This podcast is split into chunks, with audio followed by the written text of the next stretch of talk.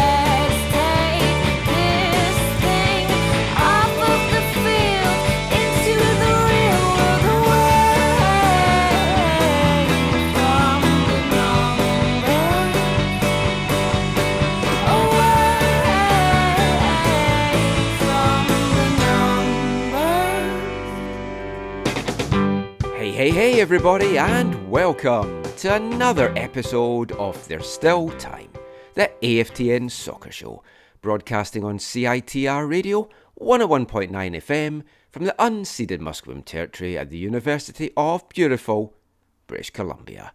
I'm Michael McColl, I'm Steve Pander. And I'm Zachary Adam Eisenhammer. and we're back. It's been a little bit of a, a break again, a kind of a week and a half from the the last episode. It's just it's been tough to get recordings midweek, just with everyone's schedules and League One BC games and folks' work and everything like that. So we've had a little bit of a break between the the last two three episodes, but we should be getting back, I think, onto a pretty more regular schedule from now on, which is just as well because so much to talk about, so much news happening locally, nationally, internationally, and we're going to try and bring you as much of it as possible in this show.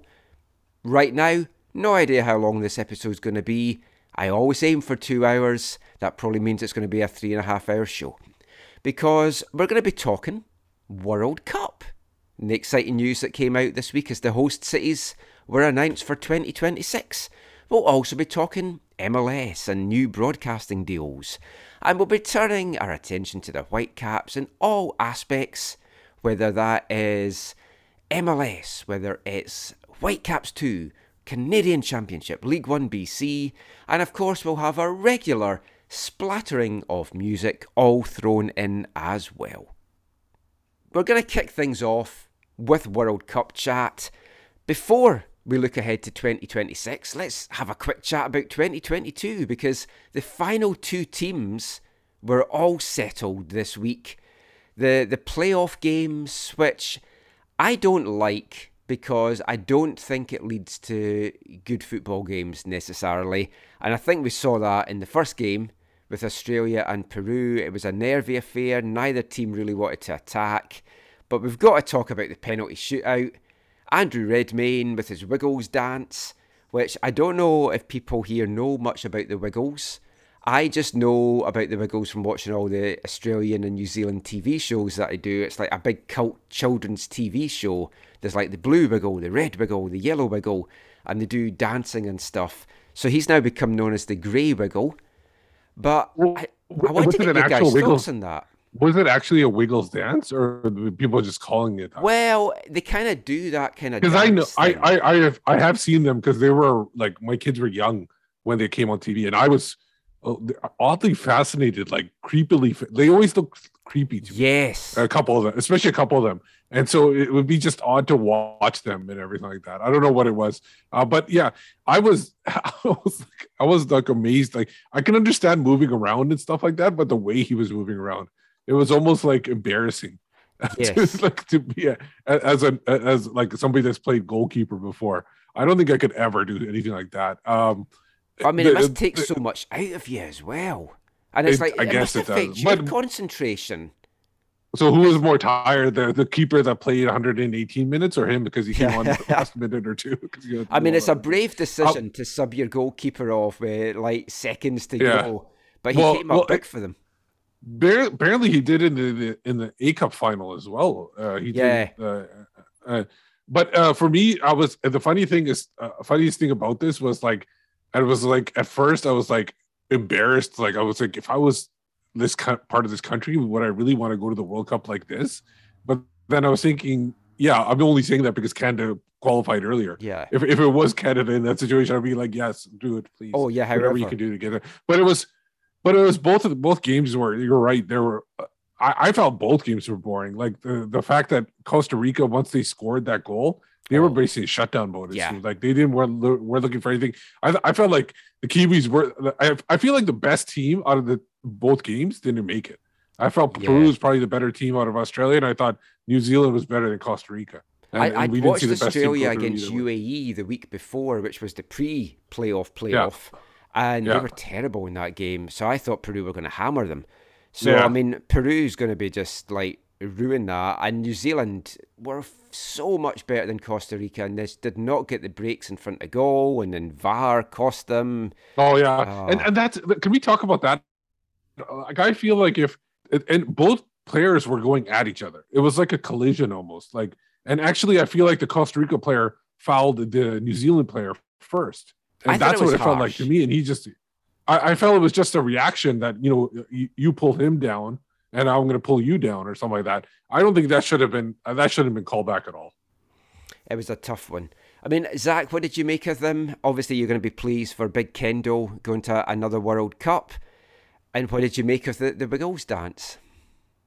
I wanted Peru, uh, so I feel I feel I feel bad. I think Peru would have been a better addition to the World Cup. Um, That's why they should have brought Ruidiaz. who wouldn't want Raul, Ra- Raul Ruidiaz on their on their team? Par- apparently, Peru. Peru didn't in this case, and they made they're made to suffer. Anyone who anyone who has opportunity to take Raul Ruidiaz and doesn't obviously suffers. So Yes. Someone Uh, like him. yeah. Uh, so uh, yeah, I I wish Peru had, had been able to get through in that horrible game. Uh, the other game, well, yeah, well, you're right. It was also a very tense, tense affair with that and then the early goal. Uh, both Kendall and Boxall didn't start, right? Kendall Mm. came on, Boxall didn't, if Yeah. I remember correctly. Uh, so I'm I'm sad for Boxall. Uh, and uh, yeah, happy for Kendall and the the Ticos, and uh, I think they'll they'll be a good addition to the World Cup. But and obviously, um, good for CONCACAF to have a, another Yes. representative Oh. there. I, I did want both always good for Congo. the our Antipodean cousins to, to get through. But I I just I don't like these playoff games. I just think there's so much on the line. You're not going to get good football. And even for 2026, I was having a look at like who who's qualifying, and there's lots of like federations that's got 0.33 and it's like oh even with 48 teams we're going to get all these playoff games and stuff it's just it's a bit it's just a bit too much for me there was a very interesting thing i don't know if you guys saw it or not but the Australian goalkeeper, like the, the Peruvian goalkeeper, who we all know from, from MLS and previous penalty shootout shenanigans from a few years ago when he got sent off. But anyway, he was taking way too long between kicks for me drinking water. And I really think the referee should have. I think he should have nipped the bud a little bit with the dancing and he should have said, Look, you can't be taking this long between kicks drinking water. But the Aussie keeper at one point reached down, got his water bottle, and threw it away so that he couldn't do that. And a lot of the Peruvian media are calling that cheating. But it's like taking that long between kicks is cheating. Yeah, I think I think both both things were should have been nipped in the bud. But Yeah. I, I feel like the, the the the referee was warning the Australian keep, uh, keeper every time, the Aussie keeper, that you know you you better not come off the line or else I'm going to call it as a retake. Well, that's the hard thing as well. Like, if you're dancing about like that, staying on your line must be a tricky thing to do because you're not Yeah. allowed to be behind the line. That's good footwork. Yeah. Anyway, that was one World Cup. Let's talk about the one we all hmm. want to talk about. Scotland are defending their World Cup of Darts title in Berlin at the moment. They've got through to the quarterfinals. It's going to be a big match up with England. Snakebite Wright and Big John Henderson. How do you see that one going? Snakebite Wright. Scotland repeating. Well done overall. back yeah, back sure. to back World Cup champs. Of course, the danger is we're recording this on Saturday, and that is going to be on Sunday afternoon. So the time that a lot of people listen to this, either Scotland will be back-to-back champs, or they're going to be chumps. But What, what, do you, what do you guys think is going to happen at the Canadian Grand Prix this weekend in Montreal? I think it's going to rain, rain, rain by fo- what I've seen so far. I think tomorrow's supposed to be a little bit nicer, but there there was rain for qualifying today. Yeah, it was something that they It were talking about. It only in Sky. affected one. It, it only affected one corner apparently. Oh, really? No, uh, no, one it- quarter of the more- track, like one, like so. It was like, but it, it- people who didn't, uh, people who kept their slicks on, they they were affected by it. No, there was only one guy. George, only one guy. George Russell went for slicks at the end. Oh, was he the only one? I thought there was Yeah. more than one. No, he he went for slicks at the end just to see if he could, To he make could it. find just enough grip, and he, he did not. And a, couple, and a couple other people and a couple of other people crashed too. But Yeah. Oh, wow. Right, let's get to the big news story of the week. The World Cup is officially coming to Vancouver. Coming back to Vancouver, uh, I guess we could say as well, because we have hosted the 2015 Women's World Cup and the 2007 Men's Under 20 World Cup. So, three World Cups in Vancouver in a 20 year period. It's pretty nice going. The official announcement came on Thursday. Vancouver is one of the 16 host cities and one of only two Canadian cities, along with Toronto. Edmonton were frozen out for a number of factors. We'll get a little bit into, into that shortly. First of all, Steve, thoughts on it being official? Vancouver's getting games. We don't know how many yet. Could be five, could be six. It's just very exciting that we are going to be a World Cup host city. Yeah, I was probably out of the three of us the least had the least amount of doubt that there. I did have a little bit, but probably the least amongst the three of us. And so I'm pretty pleased that it's coming. Uh, the number of uh, uh, family and friends who really show no interest in our podcast or anything like that have hit me up and said, "Do you have any connections or anything to get?" Well, I go, "I have nothing. Don't expect me to help you get any free tickets for sure." And I, even buying them, you're just gonna have to buy them like normal. Um, so Yeah, because Uh, like I was accredited for the 2015 World Cup, and it's like Yeah. I'm pretty sure it's going to be a bit tougher to get accredited for the men's. Yeah, World I. I go. I'm not. I go. I don't even know if I'll be able to go to the games and cover the games or anything like that. That's that's highly unlikely. Um. So overall, yeah, I I I, I, I kind of saw it coming. Uh, uh, for me, it was like I know how these international people love Vancouver. Um. The the the the Olympics the, was a proving ground that you know something big like that can be held here, and obviously, to be honest, it's it's it i don't think the bigger games are going to be here in vancouver but i think we will get some of the bigger games out of the two canadian cities for sure Mm. I mean, Zach, I think once it was announced that Vancouver was back in the mix, I, I was 100% confident by that point. I was doubtful that we were going to get back into it, but once we got back in, I, I didn't think there was a shadow of doubt that, that we would be hosting. yeah, I, I'm the same. Like I I I wouldn't believe that they were back in until it was official, but as soon as that happened, you knew that they were going to get games. Uh, feel feel really bad for for Edmonton. Yeah. um, but really excited for the games. The games that'll be here. Excited to see what improvements will be made, be made to BMO Field uh, in uh, in Toronto. Yeah, to- to expanding make the that suitable for capacity. games. And, From 30 to 45, apparently.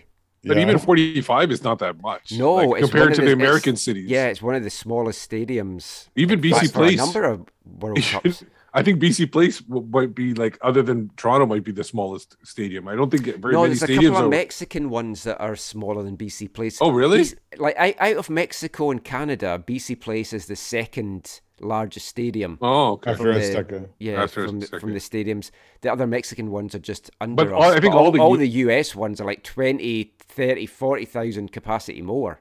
yeah they're like it, it probably the smallest i didn't check but i think i'm assuming the smallest is probably 80000 capacity for for I think there's a couple of smallest 70, 72. Oh, okay. I had a, a quick look earlier. I, I know BC Place can get up to 60 if they wanted. to. Yeah, the the official bid figure that they put in, which can change, was fifty four thousand. Yeah, because that's think- going to allow for like executive boxes and Yeah, that- that's what- boxes and all that kind of stuff. Right, right. That that's what takes away from the like the six seven thousand they could get to if they want. Yeah, I mean, let, let's talk about Edmonton just now. Then, I, I do feel for them because they were in from the start. they've shown they can come out for the, the Canadian games. You, you saw that in the games in November. The stadium, let's be honest, it's crumbling. The infrastructure in the city isn't as good as Toronto and Vancouver, even in terms of like getting from the airport to, to downtown.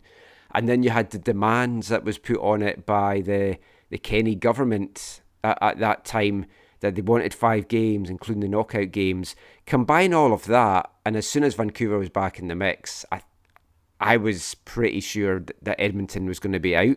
Reading reports afterwards, there was still people in Edmonton that thought they had a chance. I do feel for them, but I, I, understand the decision. I, I still think it would have been better with three Canadian cities. Yeah, I, I'm, I'm the stadium there. I know, I know Zach's been there, but from what I can see just on TV, like it doesn't look like that it'd be able to handle. I think BMO is actually in better shape than what Mm. the Commonwealth is. Um, I don't even know if they still call it Commonwealth or something else. Yeah. now. They probably have a name for it. Oh, do they still call it Commonwealth? I Yeah. thought they maybe have a branded name or something like that. No, it, Um, it, it's it, the stadium's fine for the for the like capacity and size and stuff. It just, you I mean, it'll it would need like BC like BC Place need a a grass field and whatever. It's more there. I think there. I mean, it. do- I mean, it does need upgrades as well. I think. The stadium, Yeah. but I, but but not capacity wise. But the, the I think the city and the infrastructure and, and all that. The one the only thing I'll say about the only to me one of the only upsides of there being only two Canadian teams as opposed to three or even four if, if you consider Montreal is that the fact that now dividing up 10 games doesn't feel so bad whether it's Yes. five and five or six and four or whatever it doesn't it doesn't feel so bad so uh if it was going to be three dividing up 10 games would have felt not good Yeah. Yeah. I mean, it, looking at the games, so Canada gets 10 games in the, the group stage, the round of 32, and then the round of 16. Now, the way that this World Cup is set up, and we won't go too much into about who's going to be there, etc., etc. We'll maybe do that in a nice extra it, would- podcast. it would be easier to say who's not going to be there Scotland.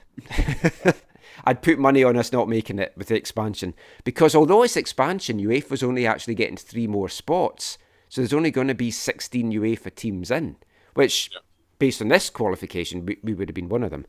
But initially, there is going to be 16 groups of three. So each host city is going to host a group. So you're going to get a group of three. Now that means Toronto's going to get three games and Vancouver's going to get three games. Now, after that, Canada hosts two round of 16 games and two round of 32 games. It kind of would make sense that you would have five and five because of the east west split. And Yeah. FIFA have already come out and said they appreciate the expanse of travel and they want to minimize travel especially in the early stages. So I think they're going to try and have like regional east and west divides for Yeah. as much as they can. So I mean, for me, five Well- and five makes total sense.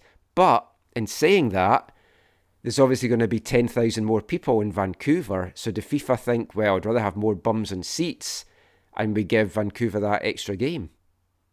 Very good question. Um, it's uh, for me like um, it all depends on uh, on the like the way they set it up. That's the biggest thing, and we don't know how they set up because it's the first time, like you said, they're going to do 48 teams. Are they? Because they right now they have the Seattle Vancouver kind of connection where they Yeah. can do something there, and Because you could you could technically have the group winner runners up from Yeah. Seattle and Vancouver just playing around and switching and stuff. Exactly. So it's it's gonna be hard to see how they they forget. The thing is, if you're gonna have one, like if you're gonna have Canada travel from east to west, then you're gonna have more teams. Like I remember Brazil was uh, like the people were traveling a lot in there. Maybe not as much as uh, yeah, th- North this is America. the biggest But ever in terms Yeah. of expanse. I mean, even But- but Russia Bra- was big, but Brazil was pretty big too. I, I remember the Mhm. I remember seeing the travel. Like one team had to go from here to there to there. So I think if they keep it like steady in one spot, that'll be interesting to see.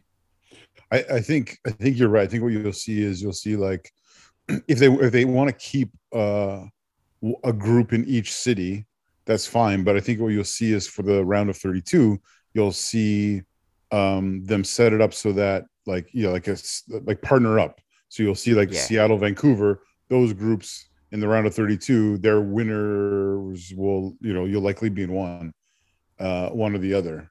I guess with only one, there's not two teams from each of those. Yeah, that, that, Well, there, there'll be two there's go- going to be some travel. go through from each group. So I mean, go through from each group? yep, because it's going to be around the thirty-two. Oh, right, right, right. Okay, so then that's what's going to happen. Is, Yeah. is you're going to have you're going to have like the partner up like that, and then like the you know Vancouver's a, a top team will play Seattle's second team, and Seattle's top team will play Vancouver's second team, and one will be in one city, and the other Yeah. will be in the other city. I- it's, it's, I mean, for, for but travel, can you imagine? Can you imagine the if, if it happens where Canada is the you know host team in Vancouver, but they finish second place, so they have to travel to Seattle to Yeah. play? And that'd be like so. Uh, maybe they can make arrangements where they figure out they could change it last minute or something. I don't know if they No, can- I wouldn't think so. I mean, but that that does raise the question of where will Canada be based, and I again, I can see it being Vancouver because we've got that Yeah. extra capacity. Yeah, exactly. Same here. And Toronto is is, is the, uh, Vancouver's very diverse, but Toronto's even more diverse. hmm So yeah. you could put I- a lot of different countries there. Makes sense. Sorry, sorry for laughing there. We're, we're recording this live, and I have on the background the uh, the Red Bull TFC game, and there was kind of a, a funny, Oh, funny mo- moment. And I funny forgot, to, moment. I forgot to PVR that. Also, the, the, the Canada under twenty game is going to be kicking off as well at five thirty on YouTube. Uh, yeah, we're giving away exactly when we're recording this first part. We're doing this Yeah. pre and post Dallas. Sorry, so- you, you That's fine. I just we open our world to people. Uh, well, I mean, was there any surprise omissions or inclusions for you from the the other fourteen cities? Well, mainly, I guess, the American cities.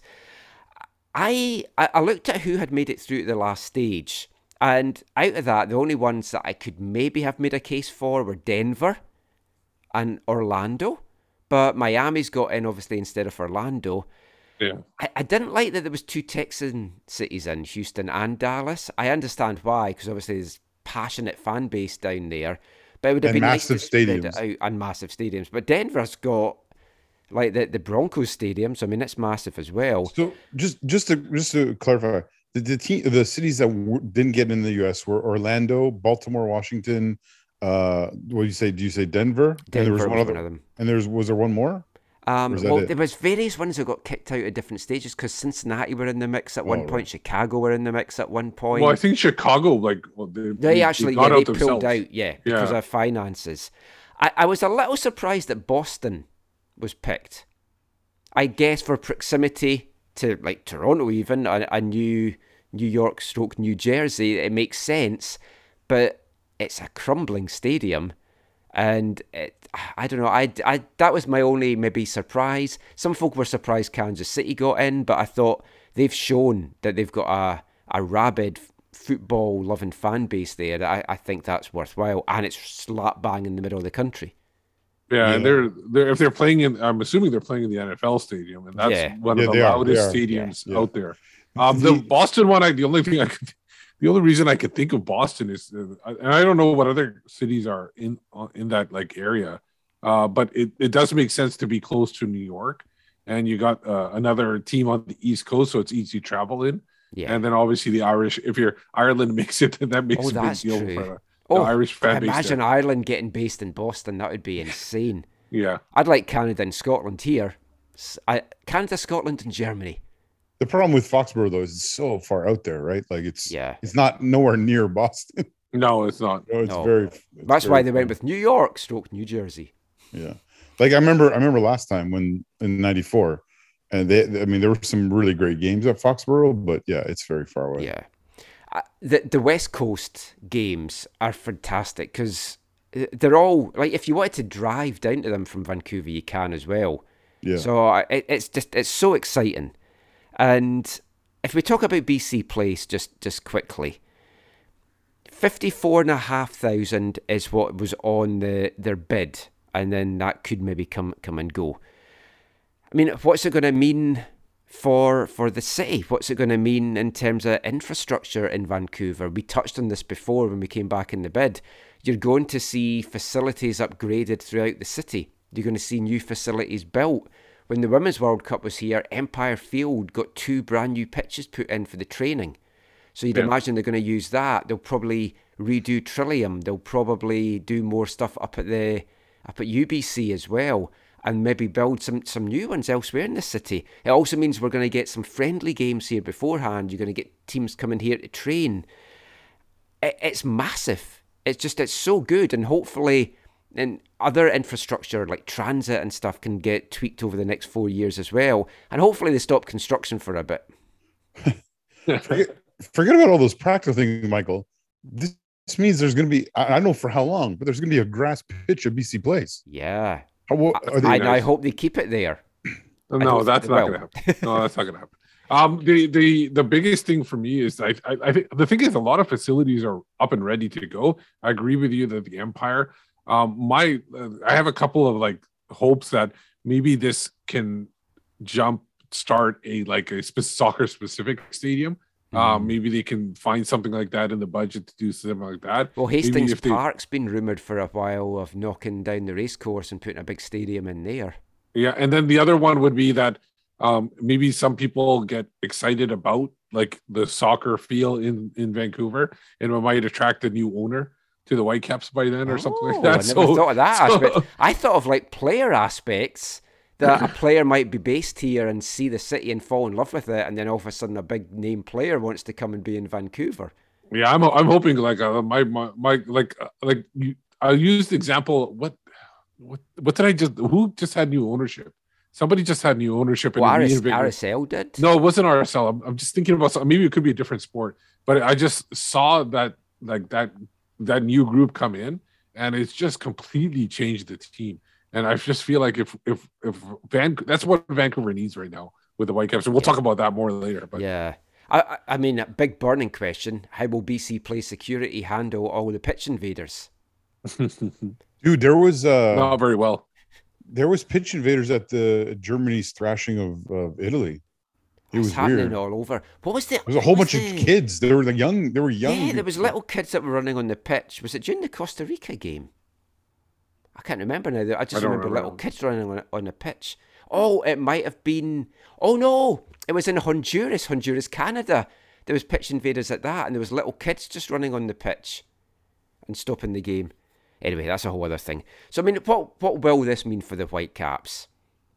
For one thing, it means they're probably going to have to vacate the stadium and be on the road for a, a little bit of spell. Although MLS. I think Well, MLS will shut shut down. Yeah, that, it, it, think- def- it definitely will, but maybe they'll go to a winter schedule for Well, that year. I mean, who knows how soon FIFA want to take over BC Place? That that's Yeah. one of the things still to get sorted out. So I mean, the Caps could be having a big spell of games on on the road, and genuinely, it it could attract future players here if they do come to the city and they and they fall in love with it. I think Yeah. that's very possible. Those were some of the, the questions I had. So I got a chance to, to sit down with Axel Schuster this afternoon to put some of those to him. Let's hear what he had to say.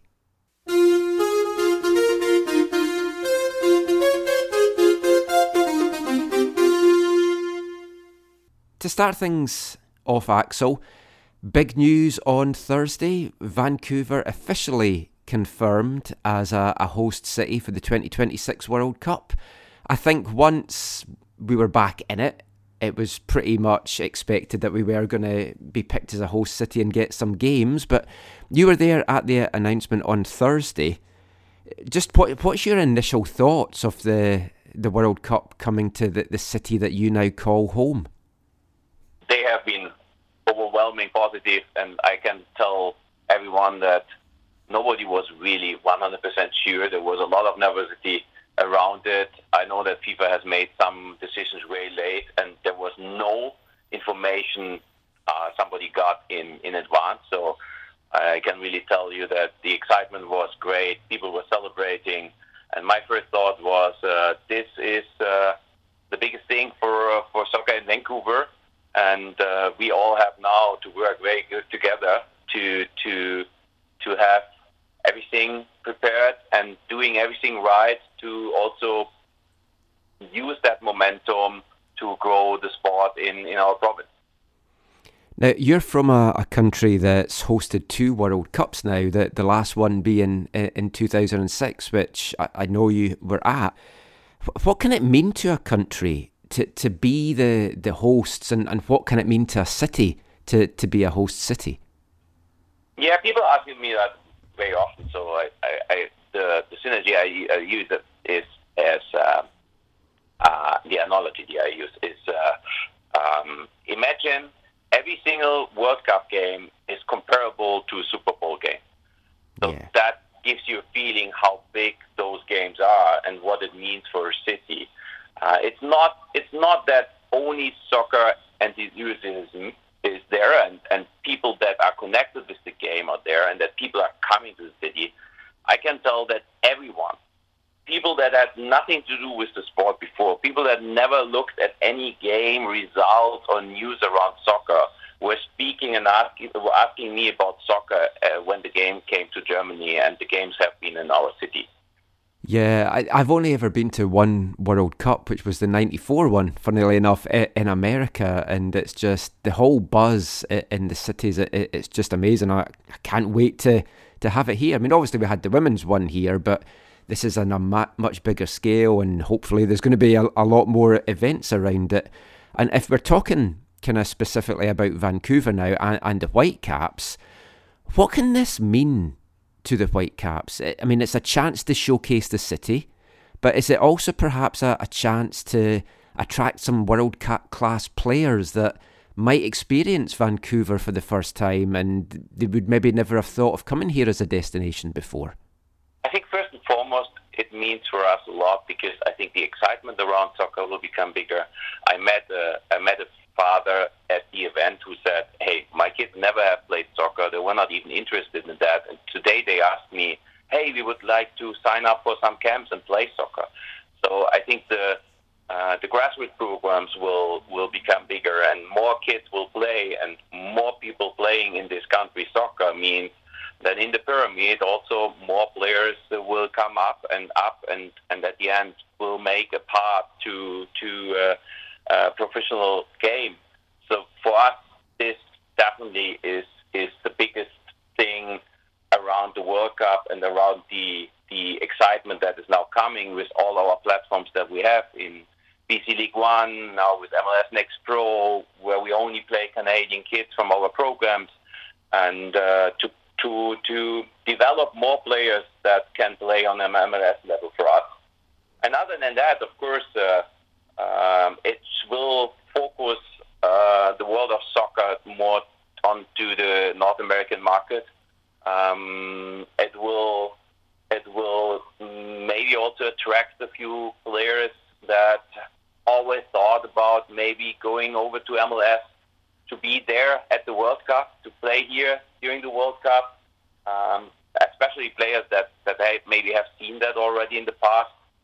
And finally, it will mean that um, the, the, the, the whole thing will grow. The whole MLS, the whole CPL, every soccer program in the country will grow. And I always say, I compare it a little bit with what happened in South Korea. I was at that World Cup 2002 and uh, the the host team South Korea made it up to the semifinal and, and had to challenge, challenge Germany in a very difficult game. And since then, South Korea is a total different soccer nation than it ever has been before. They are going automatically, without any doubt, to any every World Cup, and they're a real uh, difficult team to play with a lot of quality players that are playing across the world. And I think all of that together uh, will will be the thing that, that means a lot to, to everyone who is involved in soccer.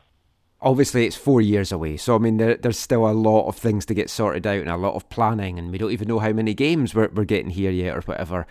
But you mentioned the, the, the Whitecaps, and you, you've been in the loop with all the discussions since Vancouver came back in. Obviously, it's going to be a, a tough time for the team as well. I mean, you would expect MLS will shut down, but there's a good chance that you might not have a home stadium for a, a big chunk of, of that year before it and, and during it. What, kind of discussions have you had around stuff like that? Or is it just way too early to even think of stuff like that just now?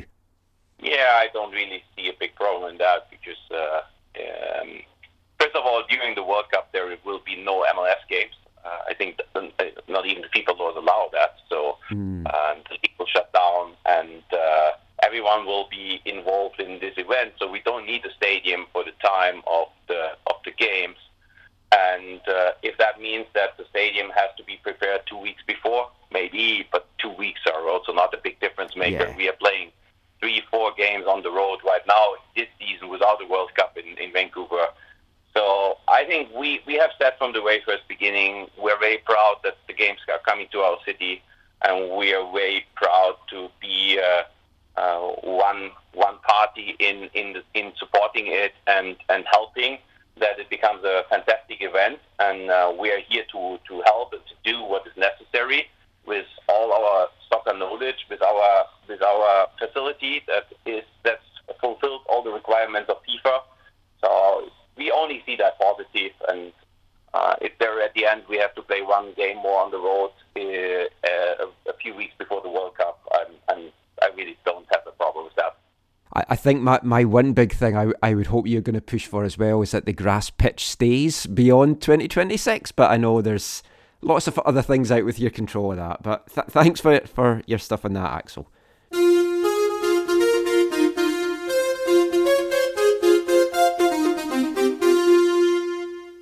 Axel Schuster there, just talking about the excitement of getting the World Cup in Vancouver, what it means to the city, what it could mean to, to the Whitecaps. And of course, Zach, being German, Germany's hosted two World Cups, 74, 2006. I know you were over at the, the 2006 one, so you know firsthand what it can do for a country and you know what it can do for a, a city and also for teams in the cities. yeah this is a crazy exciting time like this is we've had this conversation uh, in an unfortunate way over the last couple of weeks in terms of the the conversation about with the players and the money they want and whatever and you know all this stuff but the canada being awarded the world cup and the beginning of the Canadian Premier League and Canadian soccer business, these are all interconnected. Like this is mm-hmm. all part of this is all kind of one big movement that's kind of happening. And so the, World Cup is a, a, a significant factor in it all because one of the things that the CPL owners know, or the people who started the CPL, is yeah, they're going to not do well at the beginning, but they know that that going towards a World Cup and coming out of a World Cup, there is a massive opportunity to. Yeah, it's like a um, golden goose is coming to, Yeah, to yeah. the country. And I mean, so- well, that that's the thing. Like we talk about MLS shutting down, which it definitely will. yeah, Will the CPL shut down? I mean, FIFA might mandate that they have to, but I mean, if they played games, there's eyes of the world then in Canada, and they might have more eyes on them, and fans coming to see them. Players could get in the shop window, and I think it would be good if they could play as long as they avoided clashes. But I think I th- I don't know if they'll be allowed to. I, I- don't see how they can like you know how FIFA takes over like when when they Mm-hmm. come into a country they they'll it's, it's going to be up to them it's it's, their Yeah. mandate so there might be a situation where they might have to play a lot of games in a short period of time maybe they do another tournament to begin the season Oh, get a whole bunch of games in take a break and then then continue the season after the World Cup is over I hope but I they gotta have to. I, was gonna say, I hope I don't have to miss the World Cup final because I'm con- I'm commentating on League One BC. The thing is with Canada, Canada will need to uh, the Canadian soccer, uh, sorry, will need to use this uh, World Cup to try to boost CPL. It has to be done in some way, Yeah. whether it's games being played or some other venue. But it, it needs to use this to get uh, like more aspect. Like, for example, if you want to buy a game, uh, uh, like season ticket holders for CPL, uh, get first shot at buying tickets to the World Cup games or something like that. Something like that has to be done where they, they can tie it into the success of CPL, I- whether it's short term or long term. I don't know if they can do that, but I agree with you. It would be a good yeah, I don't know if they can, but I would love that. That would be a No, there, there fantastic should be an allotment of, of tickets that CPL uh, CPL fans should be able to get. Yeah, the only thing is FIFA's controlling it. I mean, I, I'll be honest. I'm going to buy. I'm going to try and get tickets and buy them just in case we don't get accredited. Yeah. I just I don't want to miss out on this. So if I end up Yeah. with tickets and accredited, great. But uh, last thing then to talk about in this bit, the cost aspect. Uh, it's been mentioned by many people. It's estimated that for Vancouver alone, 240 to 260 million could be cost for security, for refurbishments, etc., etc. but it's also estimated 270,000 visitors could be coming. The value to the local economy, both pre, during, and particularly post, is said to be way over a billion. So it's kind of affordability now, or I guess it's risk v reward. You're Yeah. spending the money now in the hope that you're going to get a big thing out of it, which is what the Olympics were as well. Naturally, as football people, we're going to say that we feel it's worth it. If we try and be unbiased, is it worth it? Well, like for me, like the I'll use the Olympics as an example. They put on the Olympics, and the city did not suffer financially. Like they're uh, like you hear of horror stories like Greece or something like that, or other countries. Oh, I they went put to some stuff up- Greece in 2006 after they hosted the Olympics in 2004, and there was it was white elephants of Yeah. stadiums and venues that were just not being used. the thing is, is is the Olympics showed that you could build something and then repurpose it for something else later on. Like I'll use the Richmond uh, uh, Oval or whatever they had. Yeah. and one example of that. So they, there is possibilities where they can build something. Uh, future people can use it. Like if they have to upgrade stadiums, like you talk about Trillium and and uh, ex- Exhibition Stadium or uh, whatever they call it. I can't remember Empire Stadium. Um, and so if they build these things up and be used later, there is definitely use of that. Like you basically budget it in, and you're saying 270,000 people coming in. You know what? I don't know what the math would be. Like if they if everybody spends a thousand dollars, isn't that like break even with the cost Yeah. or something like that to the effect? So I for mean, me, the local economy, restaurants and bars, the, the Yeah. businesses that suffered so much in the last two years. and probably this is not going to be beneficial to the people listening to this, but maybe spread the word. If you're not interested in the FIFA World Cup and you don't you don't want to deal with all these people coming into the city, you have four years to plan a trip out of the city. Uh, take a t- go for a t- two three week Rent your place out, make your money. Airbnb. Yeah, rent your yeah. rent your own place out, make some money, go on the trip, get out of the city, and enjoy. Uh, like don't complain about it because you have a chance to get out. I've Yeah. already promised my spare room to Eve from the Ballers Round podcast in return for dog sitting duties, so we've already struck that deal. Okay, sounds good. For for any of my friends in Scotland that might be, happen to be listening to this, there's no room at the inn. Um, yeah, I think I think uh, my yeah my understanding is that the Olympics did fine financially, and and uh, I think this would be a similar thing. Um, I think the Olympics also put Vancouver on the map to many people that had never, they maybe knew the name, but they didn't really know much Yeah. about the city. Oh, and this yeah. will be a little bit bigger because the, honestly, the Winter Olympics are not as huge as the Summer Olympics. So I think the World Cup will even be bigger. Like Yeah. for oh yeah, place. globally, yeah, for sure. Yeah. I, I just hope everyone can get behind it, and we've touched on this Oh. before. uh, We won't go into this again. I just hope that all this regional pissing contest yeah. between the east and the west and all that just dies down, and just everyone is behind it. And we're if it's a five and five split, that would help. But if Vancouver gets six and Toronto get four, or vice versa, just be happy. Canada's hosting a World Cup. Oh, I, I- thought you meant I thought you meant the other part where everybody else, like in the regular public, is going to. Be Oh, yeah, that's is- a- yeah. that's not going to happen. No, no, yeah, that's just not going to be good. But it's exciting times. It's exciting times in Vancouver. It's exciting times in Canada. It's also exciting times for Major League Soccer, who announced a massive new 10 year broadcasting deal this week. And we'll be back chatting about that after this. Hi, I'm Alphonso Davies, and you're listening to the AFTN Soccer Show.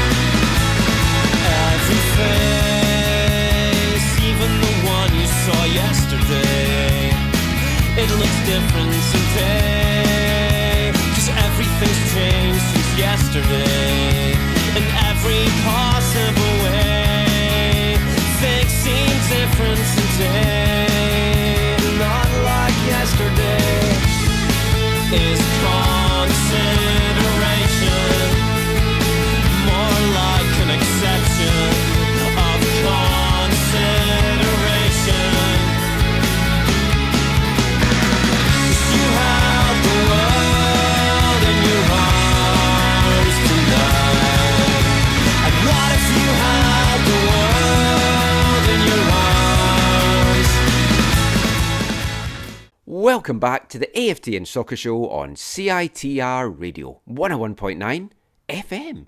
And kicking off this part, we've played this song in the show before. I'll play it again, probably many times in the future. It's by one of my all time favourite bands from Edinburgh in Scotland. They're called Idlewild.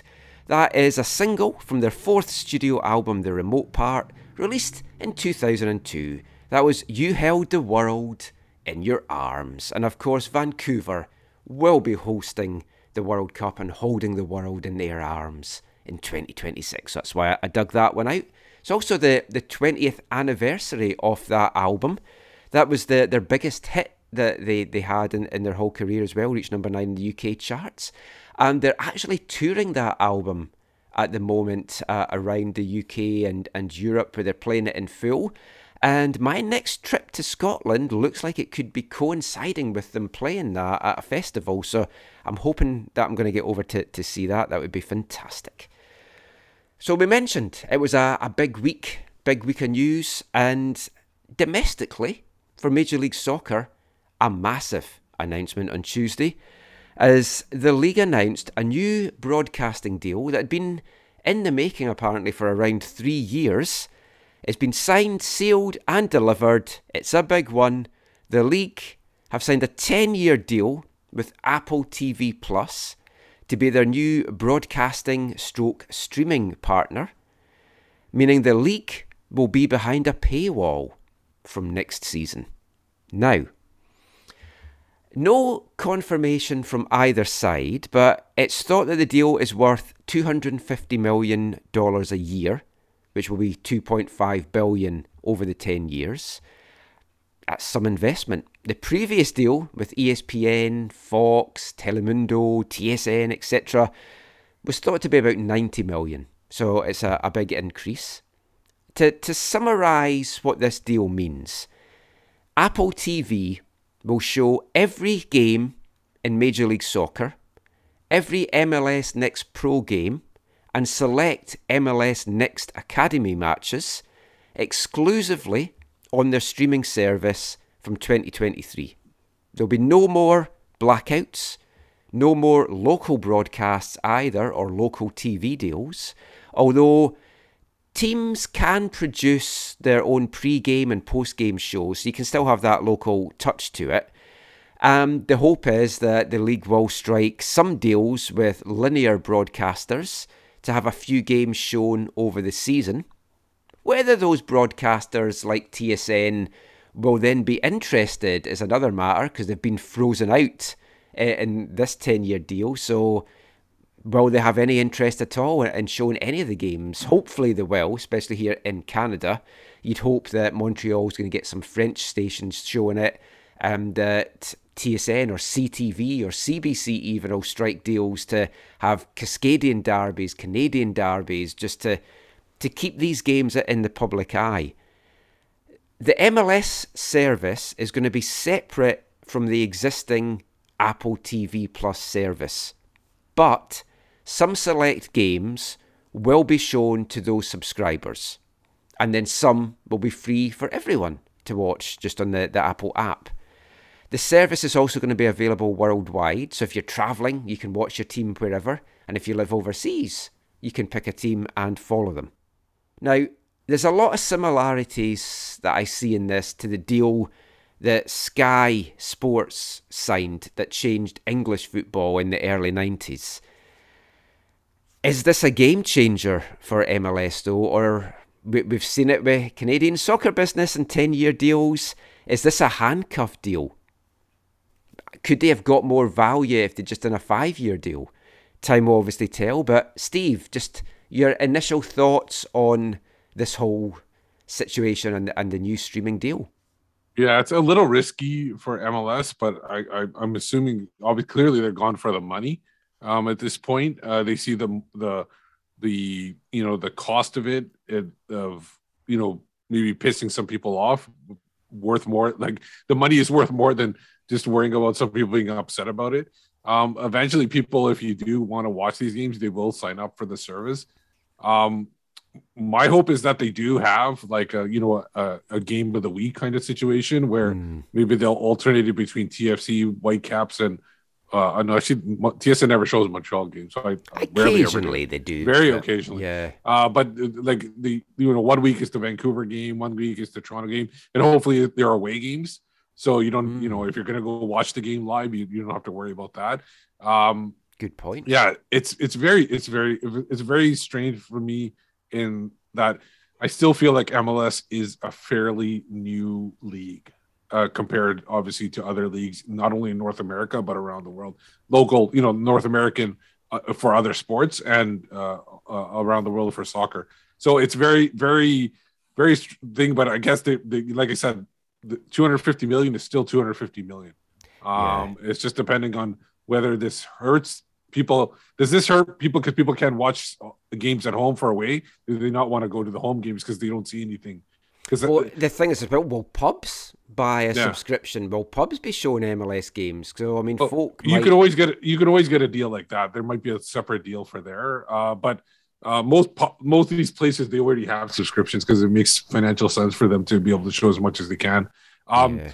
the the thing is for me is like I hope they have like separate things where separate pay scales where sometimes you'll you know if you want all the games you pay a certain amount if you just want to follow your team you could pay a certain amount that would be Yeah, good it doesn't sound like that's going to Yeah. be that though. I don't know how do you know how much they're going to charge did they say No, like all, all this is in the air. We're going to hear from Axel Schuster shortly as well, and he revealed that for the next months, as they plan this, they're having two meetings a week oh to sort out all the, the stuff. Yeah, because I know Apple themselves, like the normal Apple subscription, it's I think six ninety nine a month, Yeah, which is not which is not too bad. If it's like if it's like MLS and then maybe they charge five dollars a month, I don't know if that's plausible or not. well, they, uh, but they had that's to something deal I- with ESPN, and it, ESPN was great value. And like if you look at the zone, it was one fifty a, a year, Yeah, but you were getting other things uh, outside in of addition. MLS. Yeah, yeah. So that's the big difference there to see what you get. Because if it was, because I was actually thinking about getting the zone this year, uh, but Oh. now obviously well, they, to lost the because you lose- Premier League as well because Fubo's going to have that from August. Yeah, so I, I don't know We'll- what to do. we'll it's touch it's on too, that there's, shortly. there's too many like Yeah. stretch like different like I wish these leagues would get together and maybe make their own streaming service of of all the leagues and stuff like that, so you could just buy one thing. And But yeah, but then they all want their different piece of pie. Like Yeah. N- NBC's deal with the English Premier League is for 450 million a year. Yeah, So that's like way more than than MLS have done with Apple. but but M, uh, but I think more people probably watch the Premier League in North America than MLS. yeah, I, I so would I think that's so. the reason why. I mean, what what's your thoughts on it, Zach? Uh, this is the first deal that doesn't include the, the the national team's rights, right? Yeah, Yeah, so that's kind of that's kind of interesting. It, it, it, it you asked earlier if it handcuffs them. I, I I think this is a good business for MLS in terms of the money they're getting, in terms of the how will this im- impact their ability to grow their fan bases. That is a fair question because not being if if they don't do a you know game of the week type deal with you know uh, uh you know traditional cable uh outlets in, in the local communities um I think that you you are limiting yourself, but uh, on the whole, I think they'll feel really happy about this. And I mean, especially because we don't know all the ins and outs of, what- of how of how, oh you yeah, know, there's cost still and so much. what, to what's get all going to look like. Yeah, but I, I think they'll I think they'll be very very pleased about about this. I, I, think- I think I- it's a great bit of business. And it, Well, it does have the potential to completely be a game changer for soccer in this country. It's definitely it's definitely great money for them, but uh, like like Zach said, does it slow down? Like because the, the what the, what have they been always talking about wanting to be what the top four or top three Yeah. league in, the, in North America? And if you're not putting your TV, I mean your sorry, your games on TV for people to watch without a subscription, that hurts. Well, that So- that's the thing. It's like, is this going to freeze out the casual fans? Because how do you grow a fan base? And th- this is the problem I've said all along for CPL with this one soccer deal. How do you grow your fan base when potential fans, stroke casual fans, can't see the product on their TV to see how good or bad it is? Yeah, and that's the thing. That's why you need those games of the week to be you know for a mass audience. That's that's where if you do that, then you're okay. Yeah. But if you're not able to get a game of the week on ESPN or a game of the week on Fox, that's going to hurt you. Because the other thing as well, like it's clubs like the Whitecaps that could suffer. Because Yep. your LA Galaxies, your LAFCs, your Seattles, your Portlands, they're always going to sell tickets. They've got this big fan base. And tickets here have been a bit up and down in, in recent years for a number of reasons. I think it's eh, I think it's tough for the, the Whitecaps in that regard to try and market a product that you're maybe not seeing on on your screens very much.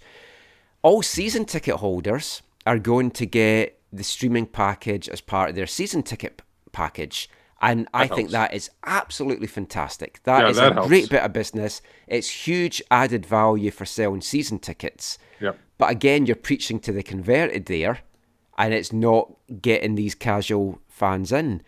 Yeah, sorry, is that, is that confirmed that Yeah. it's going to be included with season ticket? Yep. Okay. Every every I- single club. They're gonna put it on their certificate. holder. Yes. For people to have. that was a good one, Steve.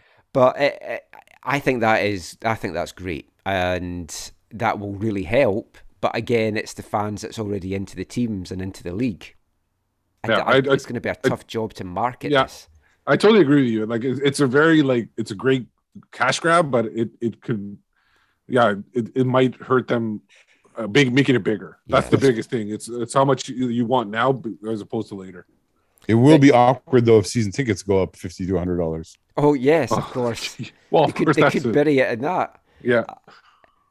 Now, games are also now going to be solely on Wednesday nights and on Saturday nights, barring any local linear deals. Like if they sign a deal with CTV to show Toronto, Vancouver, they might say we want that in the afternoon.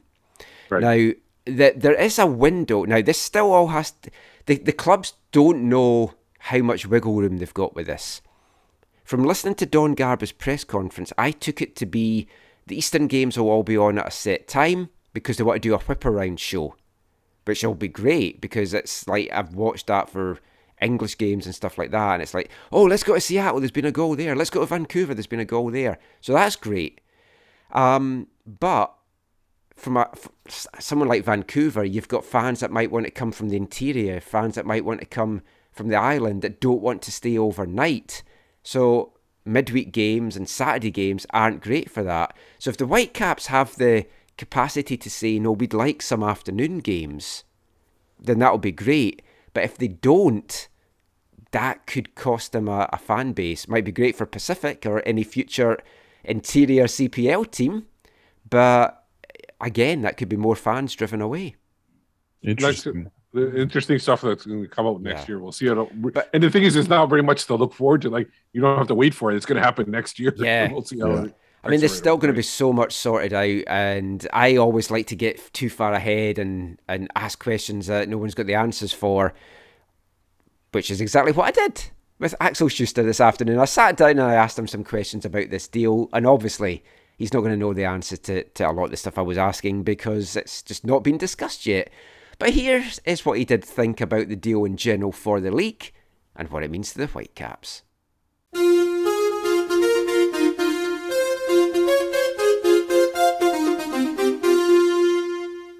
And I know it's very early in this announcement, and I don't know how much stuff's come out from MLS about it and stuff, but uh, obviously, MLS uh, announced on Tuesday that there is this new 10 year broadcasting deal with Apple to to show MLS around the world and, and showcase the league and the teams around the world. How do you see this deal from a, a Whitecaps perspective? I mean, it seems good for elevating the team and, and growing the brand outside of Vancouver, outside of North America. But I mean, locally, if fans can't maybe freely see the games on TV, do you see that maybe making it a, a tougher challenge to, to keep the team relevant locally and, and get those bums on seats? Uh, first of all, I only see it positive because uh, we all knew that the new broadcast deal um, comes and that this broadcast deal has to be also a game changer for the league. Um, and uh, the broadcast deal will lead, lead the league into the future. Um, I, I think, first of all, most there is an additional benefit that our seasonal ticket holders get, and, Yeah. and they get a subscription, so they can see, and we can offer them that they can see all 34 season games, um, and they can follow us. It, it also comes with with platforms where we can provide additional content, where we can provide additional information. We will have pre-match, post-match, mid-season, uh, mid-week shows. Um, so, so much more information and so much more uh, videos, content uh, we can deliver, provide to our supporters. That that I don't see uh, any any negative things in that. Um, and uh, also, I have to say and copy what you said at the beginning. There are a lot of informations that are not out yet. A lot of things that are not finally fixed. We have agreed to have a, two times a week um, going forward a meeting with the league where we update us, where we answer questions. Wow. So on all those details, there is no confirmation yet, and there are still a lot of things we only can speak later about. Yeah, I t- totally understand that. And I mean, a couple of things that you touched on there, like the value to season ticket holders with having this in the package is massive, and I, I think is a great selling point as f- for everything as well. And you mentioned there about the, the scope for local content. I mean, it's huge. And you've got the ability now to get the club out to a bigger audience and with more club produced videos and features. And I mean, you do a great job of that as it is. And for the last couple of years, especially during the pandemic, I guess the club have basically been content providers anyway. This is obviously going to take it to a, a whole different level.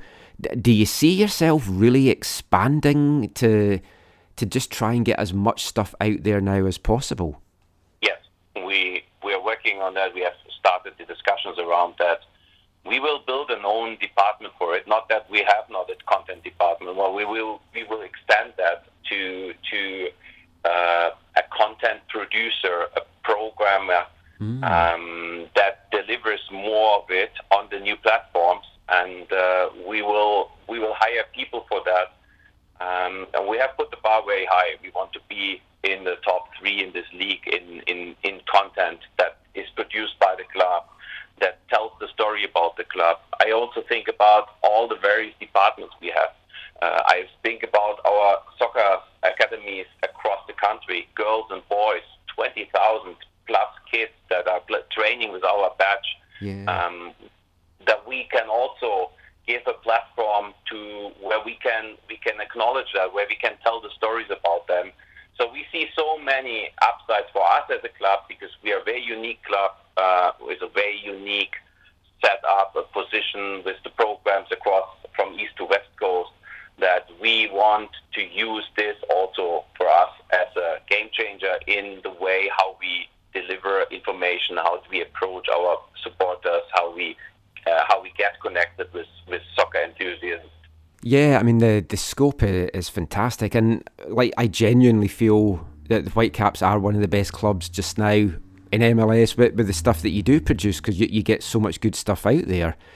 Uh, from the kind of fans in the stadium point of view, G- games are going to be on Wednesdays and Saturdays, barring maybe some local deals here and there for the, for the odd game. I like that because I like to know that a game's on those specific nights. And like growing up in Scotland, you knew Saturday afternoon that was when you went to, to watch your, your team and stuff.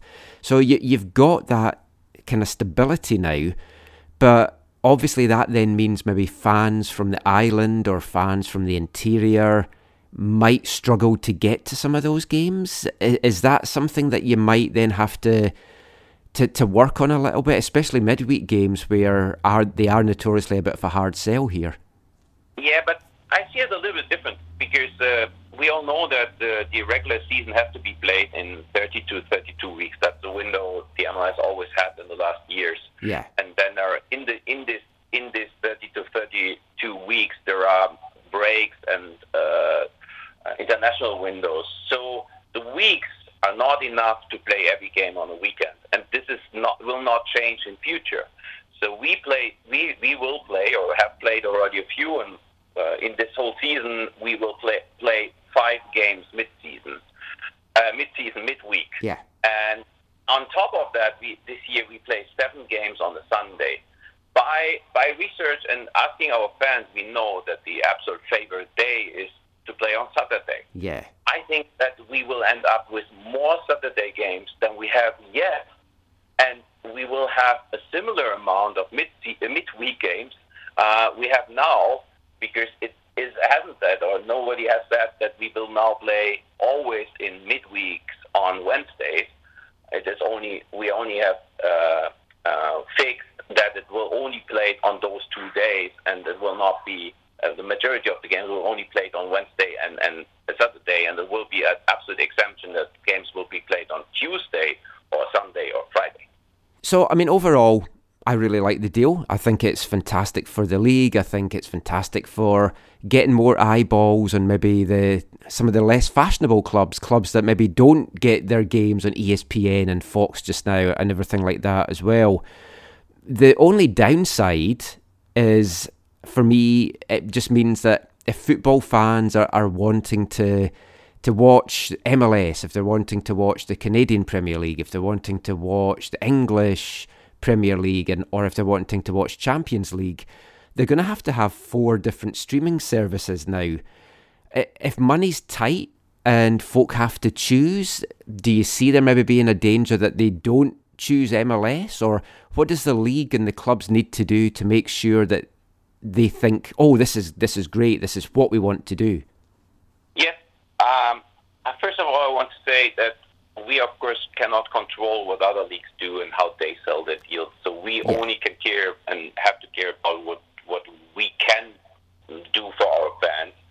And we have to do the best we can do. I think that we have now uh, streamlined everything onto one platform. You can see every single game of our league on one platform with one subscription, and you can see it everywhere in the world. If you travel somewhere, or if you if you living somewhere else and you want to follow follow a favorite player that is playing MLS, you can see everything of that on one single platform. In addition, we provide the additional benefits to all season ticket holders that they get this subscription as an add-on.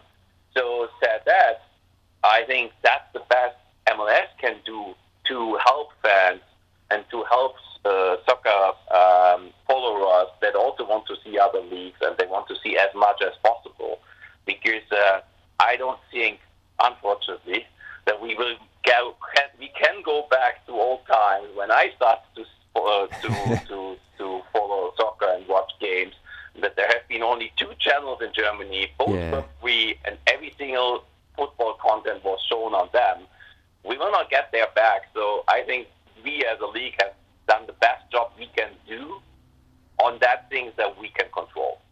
Yeah, absolutely. I mean, I, I was the same. I had the, the same kind of channels just to, to pick from when I, I was growing up as well. But thank you so much for your time today, Axel, as always. Thank you very much, Michael.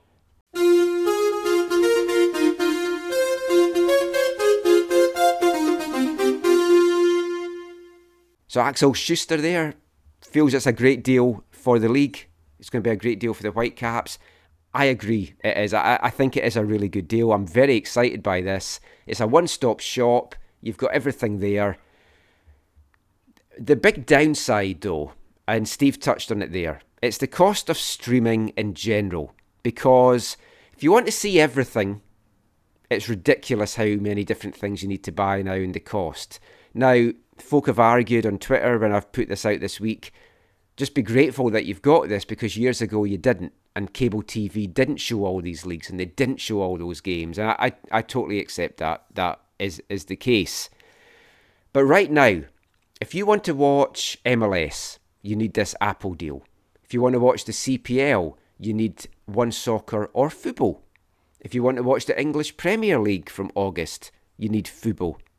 If you want to watch the national team, Fubo stroke One Soccer. If you want to watch the UEFA Champions League and Nations League and international games, you need DAZN.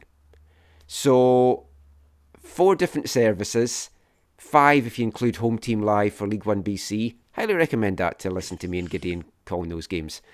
But I mean, it is it's all starting to add up, and money's getting tighter for folk. There's a, a credit crunch, the cost of living's increasing. At some point, folk are going to say, I can't afford all these, and they're going to pick what ones they want.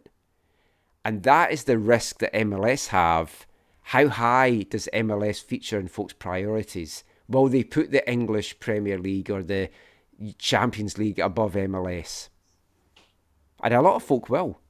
Yeah, that's a very. Good point. Uh, it- it'll all depend on like, do they put all the money? The people that want to watch this put all their money into soccer and and take it away from other aspects. Well, there's that as well, yeah. Like, so there's there's like so much uh, competition out there for these kind of streaming services, uh, and and it's and like you got Netflix who just raised their prices um uh, Yeah. this week and and and they're wanting to to clamp down on uh, account sharing and stuff as well. Because I've Yeah. spoken before, like we we use Caitlin's dad's account for Netflix, and I I got a free Amazon Prime thing, and then you've got Disney Plus, and it's like Yeah. there's all these different streaming services, and yeah, it's great cost cutting, getting rid of cable. But if you want all these different things, it adds up. And I know that cable then has, doesn't show all these things, but at some point, folk are going to have to make choices. And it's just annoying when you sign up to something like DAZN and then they lose the rights to the thing that a lot of folks signed up for. I still want DAZN because I want to get the darts and I want to get the boxing, and I think they've still got the English Championship, but then they've also got the UEFA International Games and Champions League. So football make decisions, and it's how well MLS market their league and how well they decide to get people wanting to, to buy into this. And if it's priced right, they'll do that. If they Yeah, for price me, it like- too high, they won't. like for me as an example, like TSN, I basically I think I only get it for MLS. I can't remember anything. Maybe NFL in September, but I don't get it for really anything else. So Yeah, I I- need to make a decision. I watch there. AEW on it, and that's the. Oh, I forgot thing. about that. Yeah, that's you're right. I Yeah, but there's, a, that there's well. like there's other ways I can watch AEW as well. Yeah, for, I watch it for, for I watch Formula One on TSN, but yeah, I'm, I think I'm canceling Sportsnet until the Bundesliga restarts. Oh, I've, I cancelled Sportsnet and added in the package on Telus that had one soccer in and boxing and stuff. Yeah, yeah. So I, I then got rid of Sportsnet because there was nothing on Sportsnet I wanted apart from maybe some FA Cup games. But with a VPN, you can watch those on BBC and ITV o- over in the UK. So But then you're paying for the VPN.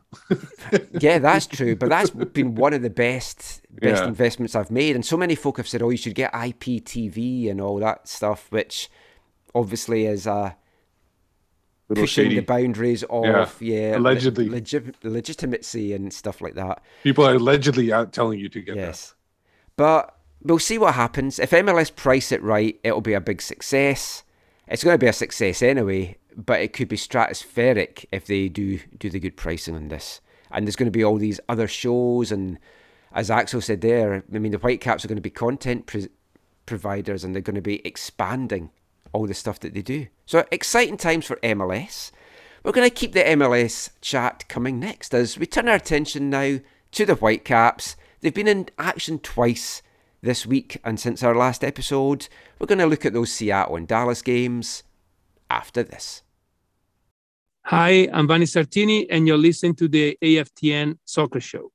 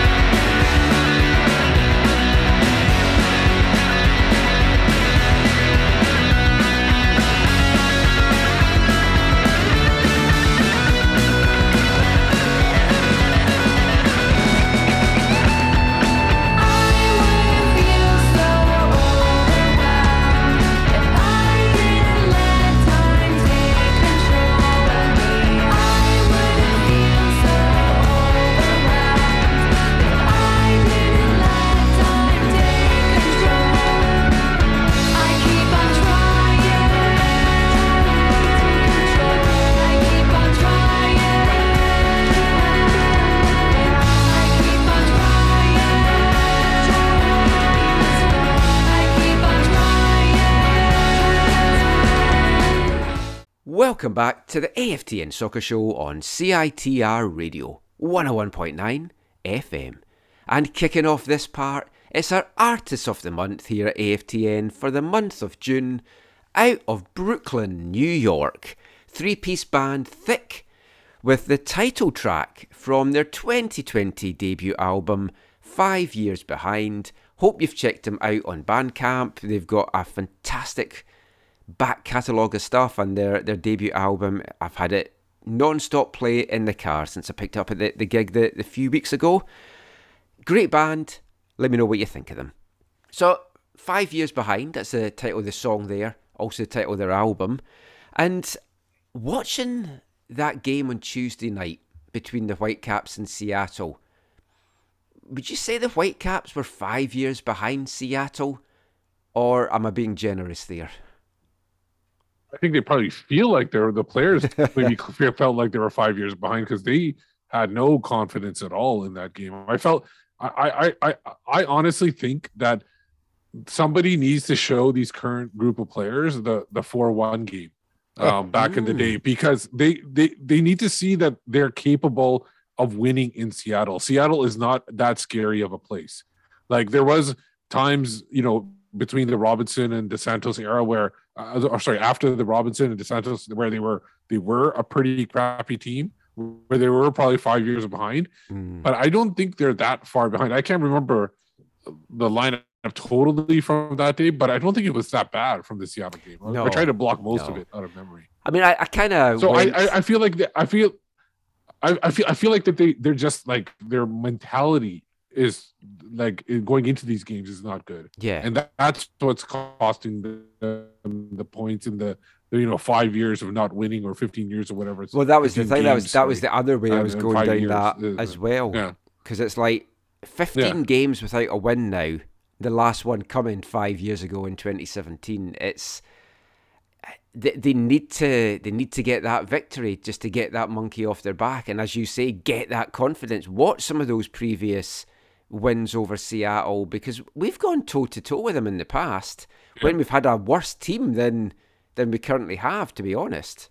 that's why I think mentality is a big big factor in this. I mean, there's not too much I want to say about that Seattle game, to, to be honest, Zach. There's not much you can say about that performance. It was pretty horrible all round. They were far too easily cut open. And of course, Ruidiaz uh, and Lodeiro did the damage. Ryan Gauld, brutally honest after the game. The, the players were ashamed. They didn't want to sugarcoat it. They knew that they were bad. Then Vanni Sartini said that the, the team was too sleepy and came out too sleepy. And uh, who's responsible for that, though? Like, Vanni can only G them up so much. Some of the responsibility has to be on the players, but then it's also the coach's job to have them ready to go on that field. And you don't want them too G'd up in a derby that they start flying in like Cava with tackles a few minutes in and getting early bookings or whatever. But if you can't get up for a derby game and you, you start that sleepy, you've got to question some of these players' mentality. Yeah, I mean, I know there's been players and coaches in the past who've talked about how, oh, you know, it's you can't think of it as a bigger game. You have to think about it as another game. Kind Yeah. I don't, I don't, uh, I don't really subscribe to that no, mentality. me, me neither. um, this it's a special, it's a special game. Um, in terms of who's responsible for getting them, you know, uh, prepared. Yeah, I think it's a little bit of column A, a little bit of column B when it comes to the players and the coaches, right? Obviously, the the coach and coaches are, are responsible for uh, making sure that they're, they have the right mindset and they all know what their roles are and all that kind of stuff. But yeah, the players then have to go then live that out, right? Yeah. So I don't think I don't think any you know Sartini or any of the coaches would have been taking it easy in terms of the you know trying to get them ready. But um yeah, it, it was a pretty it was a pretty woeful uh performance all around. In terms of the five years thing, you know, are they five years behind Seattle? In some ways, it feels longer, but or sorry, like it feels like they're even further behind Seattle. However, MLS is a league that if you, I mean, if you spend right, if you if you use the mechanisms appropriately, you can turn things around really, really, really quickly. Uh, it's just whether or not your your organization is willing to do that. But it's also, as we always say, it's spending money the right way and on the right personnel. Because we've spent Totally. money in recent years Totally. on players that, in hindsight, which is always a wonderful thing, it, I mean, it's not great. But, I mean, we're live on points as we record this right now with Seattle. So, no, no years behind at all. And and and to make a point of uh, uh, what Zach was saying, it takes no time to turn it around a team. Well, they sure turned it around over in a week, basically over four or five days. I, Yeah. I, if there was a song about the you know you know the correlating to a tale of two cities, that would be a good song to play going into this because this was a tale of two games, basically. What, what a difference four days makes. That's Yeah. absolutely. Well, Oh, Well, I was going to say it was a different looking team, but it was because there was seven changes. And then the one one thing I, I want to make a point to, I, I thought I heard this somewhere, but I, you guys can probably confirm this. They didn't name a player of the match for the Seattle game like they typically do, like a, a, a- Oh, a- do you a man of the match. I or a didn't even look match. at that. Yeah, apparently from what I heard is that uh, I saw. I think I saw somewhere on Twitter that they didn't name anybody because they that apparently came from the players not to name anybody or or the coaches or something like that. Well, I mean, Blake Yeah, Price mentioned to, today about the players didn't want social media to try and gloss over it. They wanted to paint a picture that they were horrible and they wanted Yeah. to get across that they know that they were horrible. And I do like that self awareness because so often, like Robbo was one of the worst for this. You- You'd put a positive spin on a horrible performance, and the fans are watching you. And like Rennie was bad for that as well. And it's like you know it's a bad performance. Yeah. Um, so if you try and sugarcoat it and just make things up, you, you lose some respect from the fans. So I, I do like that that brutal honesty.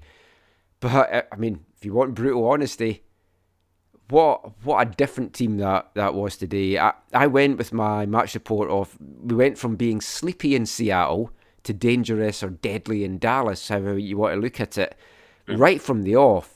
And I know it was a fortunate goal, and it was an ugly goal. Let's be honest, but who cares? It ends up in the back of the net.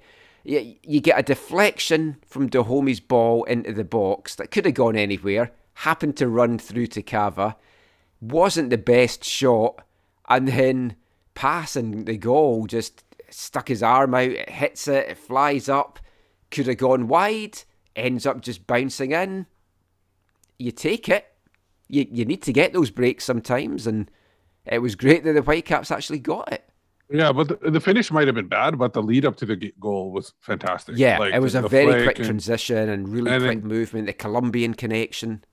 Yeah, and then Cavallini, like after the flick, and make sure he gets into the box really well. Yeah. uh, gets into the right position. So while you know the finish might have been clumsy or whatever, but they did make it like they kind of turned Dallas all around on that play. I mean, going into the sack, I I don't know why. Like in our Whitecaps media group before the game, we, we give our predictions, and I said I'm basing this on nothing. Two one Whitecaps, so I was close, but I don't know. I just had this feeling that they were going to just have a response from Tuesday night, and they certainly did. Yeah, uh, there definitely was the right kind of reaction, and yeah, it was extremely fortunate. It was horrific defending, but you need you need those things to go your way in order to uh, you know change uh, change your fortunes. And uh, it was yeah a ter- terrific start to the game. I know I messaged you guys. It felt like to me like in, at that moment like it was it felt like one of those games where that could be the only goal of the game. You know? Yeah, it just I felt- actually thought it was going to be. I've got to Yeah. say because uh, Dallas were woeful in in this. Like they had, I think it was 16 shots throughout the match, but only one of them was on target. So Crapper, Crapper, Cropper had a. Oh, there's a slip. Cropper had a. I think I think that was his nickname on Tuesday. yes, I know. Because I was like the last show, I was like, oh, Co- Cody Cropper. I think he's made the number one jersey. You his own. Yeah, goes out has a horrible game. I'm like, Flo Jungwirth. I like what I've seen from him at number mm. six. Oh, yeah. Worst performance so far in Yeah. in that role, but that that, that was something though the flow keeping flow in that position against Seattle seemed kind of foolhardy to me. That was the one thing. yeah, he was that. really found out in that because I, I I can't. I was chatting with someone. I can't remember who it was, and I said he's been so good, but then as they rightly responded, they were like, yeah, he wasn't playing against teams as good as Seattle. Yeah, But I mean, in this one, Like, like, this was very much a tale of two halves in terms of the performance that the Whitecaps put in. Because throughout that first half, they were attack minded.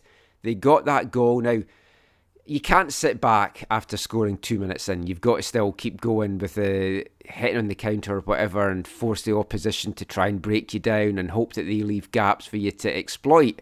But Dallas just, they seemed clueless. It's like they just didn't know how to play against this Whitecaps lineup. And Whitecaps nearly went 2 0 up in the 12th minute with that great long range shot from Cubas, which that when we've done our our looks at what he can offer the team, that wasn't in his his locker that we thought or his arsenal Yeah. with shots like that. But whoa, if he's going to fire off some shots like that, maybe he is the Matty Laba. Well, the, the thing is, is if he, like just him taking a few shots like that, it gives a little bit of um, um, space and something dangerous that other teams are going to have to look at. So even if he can make a shot like that, even if it doesn't go in, it it, it affects the attack and it can help in other places as well. Yeah, because folk aren't going to back off him now. Yeah. Yeah, I, I was gonna say, like, when's the last time you saw a Caps midfielder, you know, like shoot from there? You know, I mean, granted, again, it was poor Baldy has a few times. but not not consistent. No. and, and not as dangerous as this was. and and I haven't, I- I- other than maybe the his first year, I haven't, or sorry, the the pandemic year, uh, I haven't really felt like he was a real threat from from from distance, Baldy. But Hmm. man, if you're, I totally agree with you, Steve. If if if he can uh, bring that to their to go, you know, to their, their attack, it totally makes uh, gives more space and more opportunities for other players on other parts of the pitch. Because Da- Dallas, like maybe they don't they don't know him well enough as a player yet, or they just know that Vancouver doesn't typically shoot from distance like that. Hmm. Yeah. Just gave him acres of space, and he was just like, okay, I'm gonna have I'm gonna have a go. And it was, He it was, a, it was a great strike. He wasn't a say- mid. He wasn't a mid. Maybe uh, he was probably a more of a wide midfielder. But Sebastian Fernandez, I think that's his name. The, Yeah, Oh, yeah, the one that yeah, came he- with Yeah, he Mosquito. more a winger, yeah. He- Yeah, Yeah, he but was but he he would he would take shots from distance. Oh, he would shoot him. from anywhere. Yeah, He was- that's that's something that fan. we've been bad at for years, though, is like not peppering enough shots i- in on goal. And I, I thought in general, I thought Kubicek was excellent. And Yeah. obviously that first outing against Seattle, you can't really judge him on that. And one of his first touches was to give the the ball away for for one of the Seattle goals. But tonight, for only his second appearance in MLS and his first start, it's exciting what he can offer this team. And when you think, oh, you've got him, you've got Kyle, and your midfield all of a sudden is starting to take shape, and you've got Vite that you can slot in there as well. They got a lot of attacking options at this point. Well, like especially up front with Vite, Gauld, and you know Caicedo, Dájome, Cavallini, White. There's quite a few options, and Ricketts. Um, they're pretty deep up front right now. Well, like Caicedo, that goal is going to do his confidence a world of good because I think he was a little bit down on himself with the season that he's had, and he ha- felt he hasn't contributed. And I, I'm pretty sure he was the guy that we tipped last year for being the could be the breakout year for him and building what he had uh, last year. I mean, I, I think- haven't fully seen it yet, but I think he maybe just needed something like this goal to to do it. I and- think I think he got a Gordie Howe hat trick in this game because he basically scored a goal, assist, and I think he got an assist, and he knocked somebody out because uh, uh, there, there was a Dallas player that he Oh, knocked that- out as Yeah, well. Oh, Yeah, so so I think That he got like Gordie Howe. Bad. Gordie Howe hat trick is actually like a fight assisted a goal. So this was very close to a soccer version. Yeah, of that. did, was that? I, I was kind of surprised they didn't look at that more closely. Or I yeah, I didn't. Wa- I, didn't watch it back, but my first It- thought was no. No, it wasn't a vicious elbow. It was more like he was trying to get through him and and po- whatever his name is, Pomykal, or whatever. what is Comical. it? Paxton Pomykal. Comical. He tried. He tried. He just jumped in front of him, and so mm-hmm. he was just trying to get through him, and then his face was in the way. It's almost like my my hand's gonna do this. If your face gets in the way, it's your fault. I thought Cava dodged a, a booking for the Yeah, the yes. hand up to the guy's face. I mean, it was n- nothing more than a, a, a booking, but But then r- the, then the Dallas player didn't get a yellow for the hand to the face to Raposo either. Yeah. So this this referee was letting a lot of things go. which I liked. I yeah. actually thought she was a fantastic referee. I thought she handled And the game she pretty didn't- well. she I don't didn't think take- Dallas agree. She didn't take crap from anybody either. I, but I there was some there was some calls that that Vancouver should have got a foul on. Um, um, that she didn't call.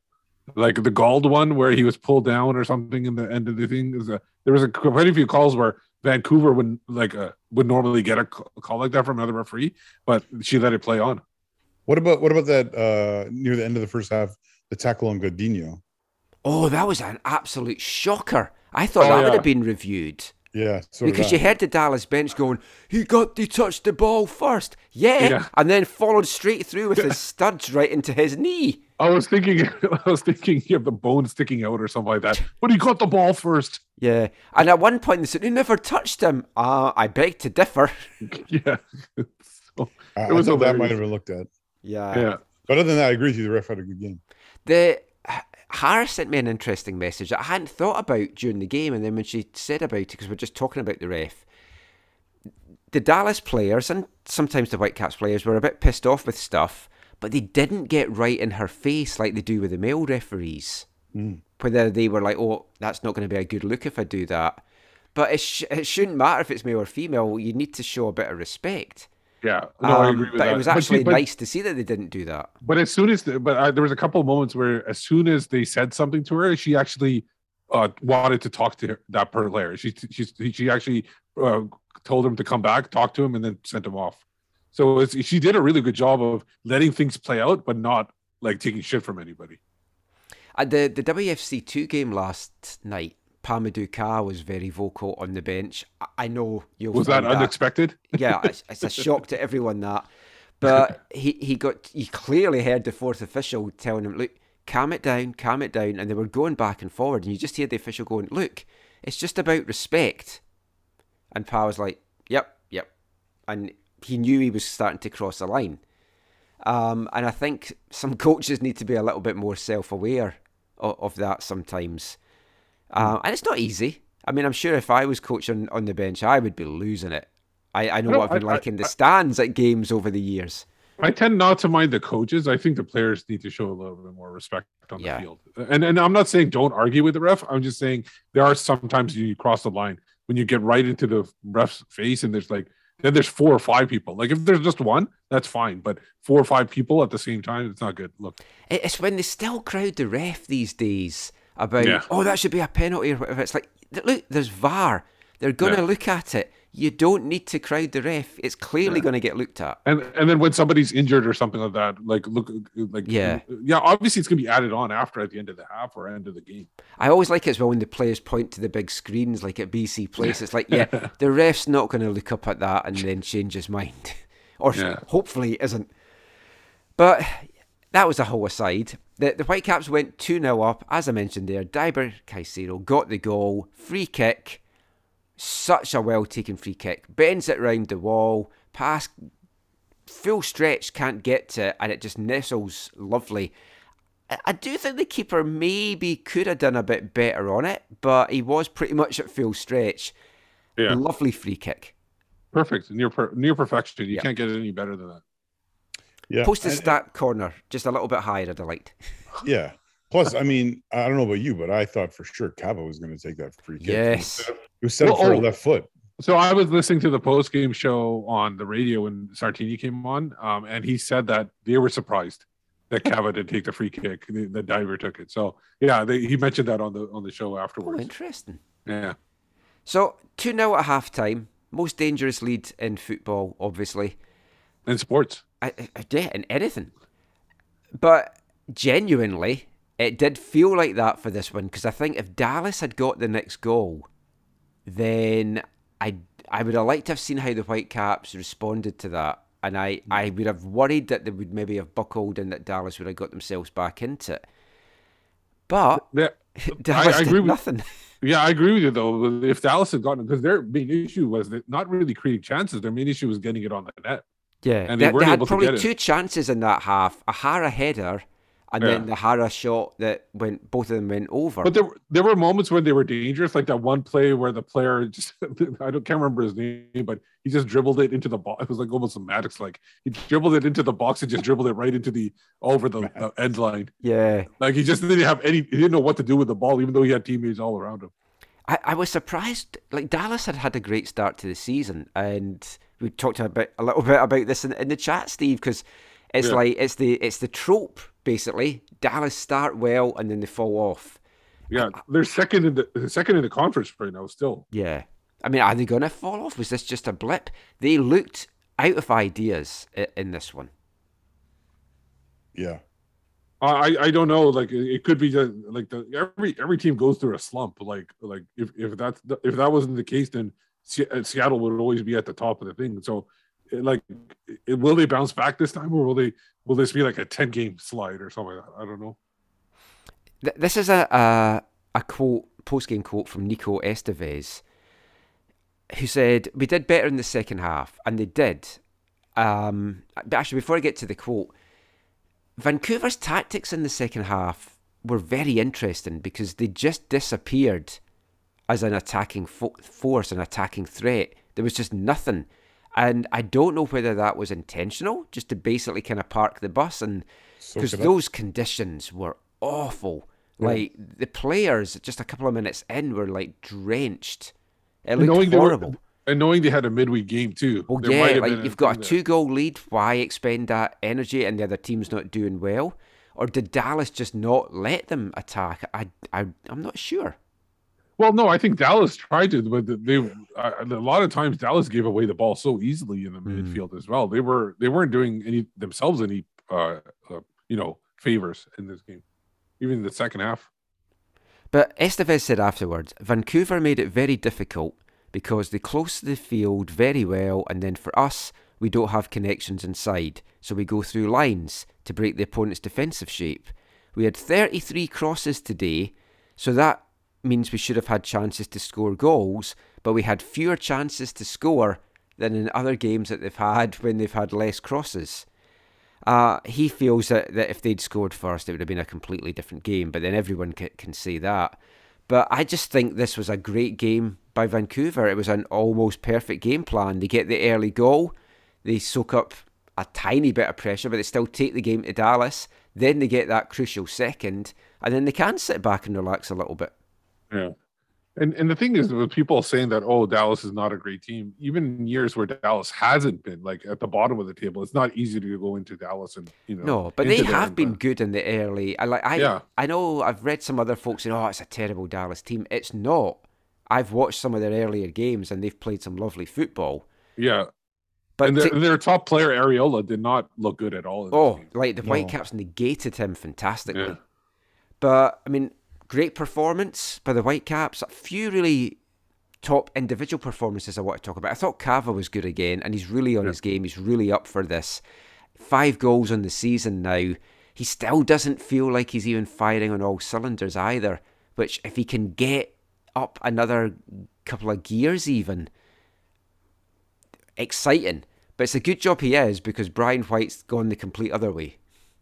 Well, Brian White at this point because Cava plays the whole ninety, and he, he he's really fit right now too, so he, he can play a full ninety. Uh, White Mm-hmm. he has looks to so come, up for it, and he looks like he's Uh. enjoying it. yeah, and White has to come on as long as he doesn't take yellows and stuff like that. He'll be on the pitch quite a bit. Um, it- it's just that White right now has, has to come on as a midfielder almost, um, and and and in order to get on the field. But I think there will be times when White they will need Brian White, but right now Cavallini is the man, and they have to the ride the tank as much as possible. Yeah, Ca uh, Cava definitely uh, is, seems to be in good form for Vancouver. Uh, was this the best uh, ever game yet for Godinho as a White Whitecap? Yes, that's exactly what you've read my mind. I was exactly going to say that next. I think that was his best performance in a Caps jersey. because he And- he he uh he set up Cubas for the shot that hit the post, and he won the free kick for that that uh, for Caicedo's goal. Correct? Yeah, but no, And not he- not even that though. It's like his defensive play was excellent tonight Yeah. as well, and he was Yeah. getting forward so well. Yeah. and he was he was taking a lot of lumps and everything. He took uh, and it kept going. I I agree that he, he had a good game. Um, I think even though uh the, the the two guys behind Cavallini, I thought they played decently, like pretty well, like in the in the role they were. I know Dájome was pretty quiet, but I thought he, he moved around really well. And obviously, Cubas, you talked about him before. Um, and their back line, uh, Javain Brown coming off international duty and and playing in this Oh, game, that was a huge, huge. Uh, like even if he didn't you know, as long as they kept a clean sheet, so obviously that's a bonus like for them. But he he, he didn't look out of place at all, and, and considering he played, I think uh, I think he played a full ninety on Thursday if, against Mexico, so that that was good for them. It, it kept a. Uh, uh, from what I've heard, like you guys can correct me, Jake Nowitzki's like gonna still start. Like he, he was actually held for rest, right? Was that the reason? I was think I think he might have been. He is still get recovering from that eye injury because he got Oh, the, I see. the Because he came on. The, he eye. came on. He came on the field though. He was a sub. so Yeah, it'd be I mean, interesting I- to see. like Golden White, I think may be getting held back for for Wednesday. Okay. Um, we'll talk about Wednesday in, in the next part, but I I don't know that I would even have brought Gauld on to be honest in those conditions because when when I spoke to him at the end of last season, he'd said he'd found Houston the most difficult place to play just with the the humidity and stuff, and it's like he's had these hamstring injuries, he's had the concussions. You're two goals up. Do you really need to bring him on? But it, it hopefully all went well. But overall, a great result. It leaves the Whitecaps at the time of recording this on Saturday night, eighth in MLS West, but tied on points with seventh placed Seattle. So they've really got themselves right back in the, the playoff picture. And you look at the, the league games to come, they've got three home games coming up now, consecutively, back to back. So that is going to be a, a, a big thing for them. They've got New England coming up next weekend. And when you look at New England, it's not the New England from last year. They are struggling a little bit. And is it the curse of the Champions League that we- we've seen from so many teams over the years? Then the Caps follow that up with a July 2nd game against LAFC. And then Minnesota come to town. So three very winnable or points takeable games that I feel coming up for the Whitecaps. They're looking in a really good position just now, which six to eight weeks ago, if someone had said this is where they're going to be, you'd probably have poo pooed it a little bit. Yeah, they just got to work on their goal differential right now because Yeah. they're like I think I think they're still at minus ten or something like yeah, that. even that clean 2-0 sheet's the- huge to, Yeah. today for, for stuff like that. Yeah. But that is it for our Whitecaps MLS chat. But as we mentioned there, they've got a big game coming up midweek. I feel a semi coming on, and we're going to talk about that after this. Hello, I'm Nick Datsvich. You're listening to the AFTN Soccer Show. How and where, why and when am I ever gonna get to feel alive again? I died in 2010, still I lie content. Don't try and send a temp, let me fry the end, cause I'm a scumbag. Left the street to seek sanity and systematically destroyed my decency with vanity. Nobody's even mad at me, they call me a legend. That's why I had to sit myself down for an honesty session. I despise me, lies me, day. Seems to be the mog way, like the sweet song played. And I'll pretend I'm no a fucking disgrace for four minutes, no gimmicks. A formula made to quote lyrics. I wrestled with making this just of confessions. Those no coming back for that, so I'll administer discretion. Invisible protection for the innocent, impressionable, guilty, and especially the that want attention. The shit I can't mention, I bury it deep. Remain ashamed of every secret that I'm having to keep. Then go and it all again as if I'm hit and repeat. Just either jail me or kill me, I'm sick of everything cheap. I've been blacking out lately, waking in strange parts as the night descends on me. I begin to crave that, wear it like a vein mark, save it in my fake art, play with it, manipulate it, make it great art. Every night I die, every morn reborn. Take a look up to the sky, I don't got me long. Welcome back to the AFTN Soccer Show on CITR Radio 101.9 FM. And kicking off this part all the way from Glasgow, Scotland, Mog, with a single released earlier this year called Love, spelled L U V. But that, that's a, a brutally honest song about his shortcomings, really heartfelt lyrics about he's a disgrace, he's an embarrassment, he's done all these bad things in his life that he's trying to come to terms with. So it's kind of like a confessional song.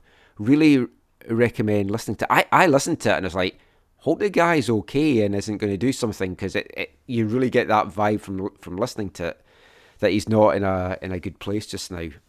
But that was a song about love. We love the Whitecaps. We love football. Particularly, we love cups. The Canadian Championship. And there's a semi final coming up on Wednesday night at BC Place. I really hope the fans get out for this.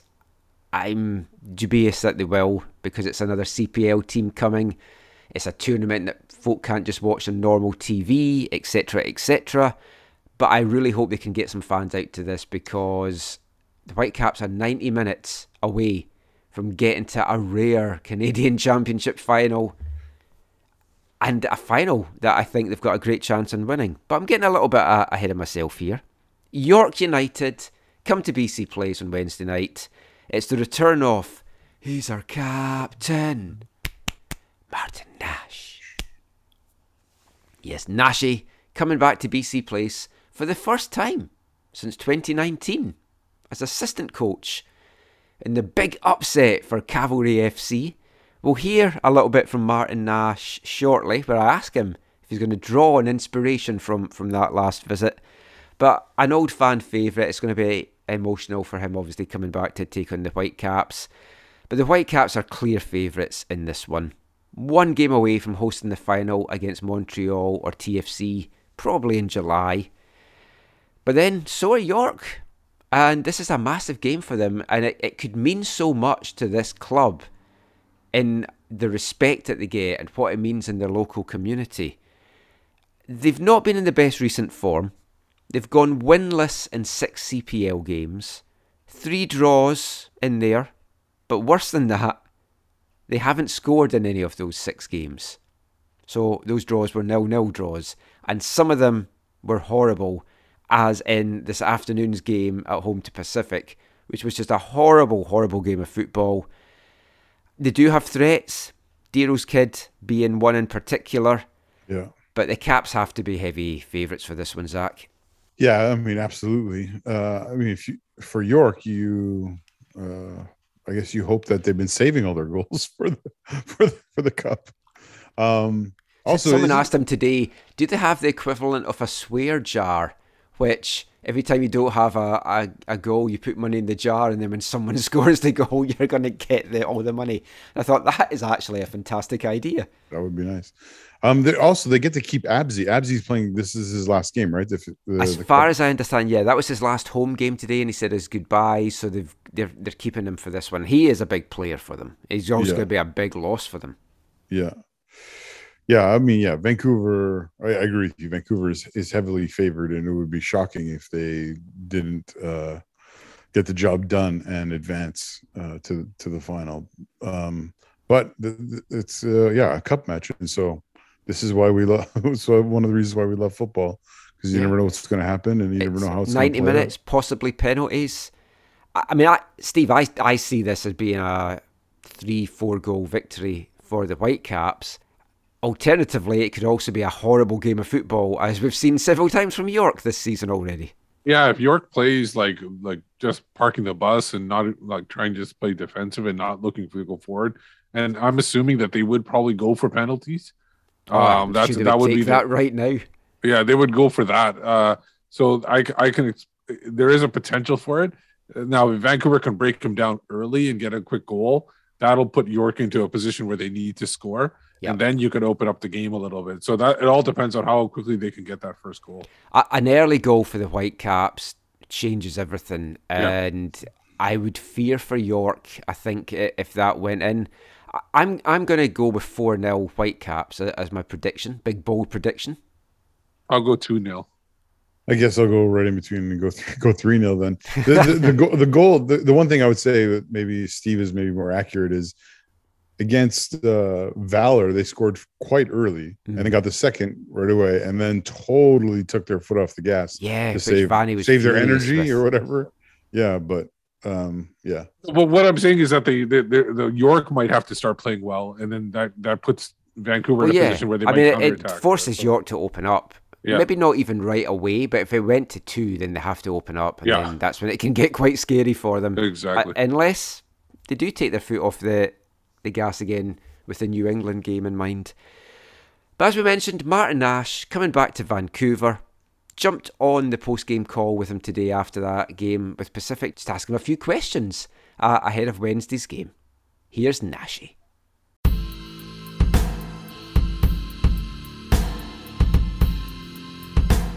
Hey Martin, um, just a couple of questions just about that game on Wednesday for you. Obviously, you, you came back in 2019 with Cavalry and you, you caused the upset back then. Are you going to use that kind of game and what you did to kind of draw on some inspiration for your team talk for Wednesday? Yeah, I'll use it uh, for the team talk. Um, obviously, it's different circumstances in a different Whitecaps team, but um, you know, uh, I'll draw on it, especially because just to you know prove the point that it's uh, it's possible, right? So um, that was a, a, great night in uh, in CPL and Cavalry history to go on the road and beat an MLS team. So um, it's a possible job, but it's not going to be easy, and the guys are going to have to work for it. But uh, definitely will bring it up to the guys. And obviously, it's a, a huge semi final. You've got a final place on the line. What would it mean to York to have that first appearance in a Canadian Championship game. What do you think that would do for raising the stature of the club in the local community? Yeah, I think it'd be massive. Uh, it'd open a lot of eyes, and uh, you know, these players have worked hard for it. Um, I think it'd be great for the club, and um, and you know, it, it'd be massive for the club in general. Just to get to a final, to a cup, a national cup final, would be brilliant. So um, there's a lot on the line, but uh, you know, we've got some preparation to do before that. What have you made of the Whitecaps from what you've seen of them this season? They've been very up and down, but at home they seem to be a, a completely different team. Yeah, uh, they have been a little bit up and down. You know, I think they have been really good at home. They've picked up results, and uh, it, and you, you know, they're, they're. We'll see how they do today. I'll watch the game tonight, but uh, yeah, they're uh, they're a good team at home, so it's not going to be an easy task to go there and, and try to win. But uh, like I said, this, this group has a great mentality, and um, they'll they'll put everything on the line for for the result. Thanks, Martin. I'll see you in a couple of days.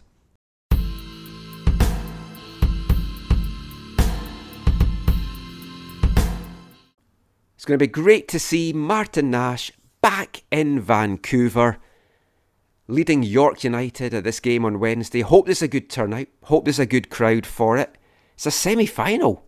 Get out and cheer the guys on. They've got a chance to make the Canadian Championship final, and they've got a great chance to, to lift the, the trophy this this year. I'm very excited for this one. Of course, something else I'm very excited for, as we talk about it a lot on the show, WFC2. I love this team, and it's been a fairly few good weeks for, for WFC2. They've moved into the second half of their season now after Friday night's 3 1 win over Pa-Modou North Texas side. 13 games played now. They've got 11 games remaining in the season. They're unbeaten over 90 minutes in five games now. Two wins, a penalty kick win, and two penalty kick losses means that they've taken eight points. They have left some points on the board, which could come back to, to haunt them down the stretch because it's it's very tight in the, the Western Conference. But that win on Friday night moved the Whitecaps level at the top of the Pacific Division with Tacoma Defiance on 25 points. They had played a, a game more than, than Tacoma at that point, but Defiance were in action on Saturday night at home to Colorado Rapids. The win also moved them to within two points of the top of the Western Conference behind St. Louis City 2 and North Texas. They're both in the Frontier Division uh, alongside Houston Dynamo 2, who's got some games in hand, and they're also in the mix. Now, the two divisional winners will advance to the playoffs in the West. So that's going to be the Pacific Division and the Frontier Division winners. So they'll both advance. So if the Whitecaps win the West, they're into the playoffs. If they don't win the West, they're relying on having the best points record from the next two teams in the overall Western Conference.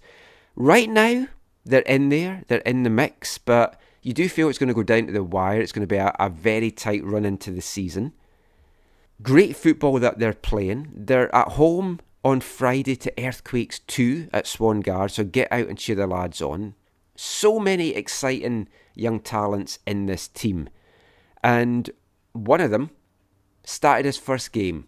He's been out for five months with injury. I've been excited to see him, and that is 21 year old French forward Theo Colombe. He was the third round draft pick by the Whitecaps uh, in this year's draft, the Caps' fourth selection overall, from UNC Greensboro.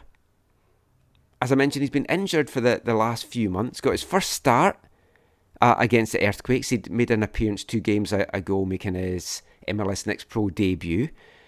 And I said in our Whitecaps 2 season preview that Colom could be the real surprise package of the four draft picks, and I was looking forward to seeing what he could do. He's scored goals wherever he's played. He's got experience at the professional level over in France in the, the lower tier with Clermont Foot 63's second team. Scored a lot of goals with them.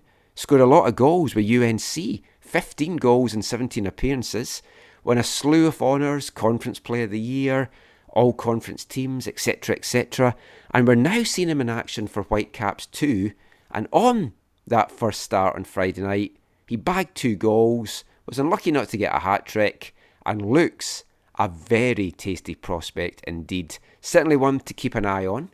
Got a chance to chat with Theo after the game, just to chat about his move to Vancouver, coming over from France to MLS and and just more of that as well. Let's hear now from Theo Colombe.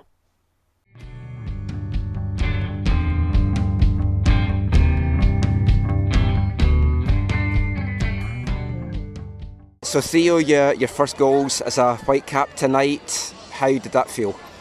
I mean, it's been a long way to get here. I've been injured since five months. It's my first uh, start for this team, so I was trying to give all I have. I give it for 80 minutes. I give all I had, two goals.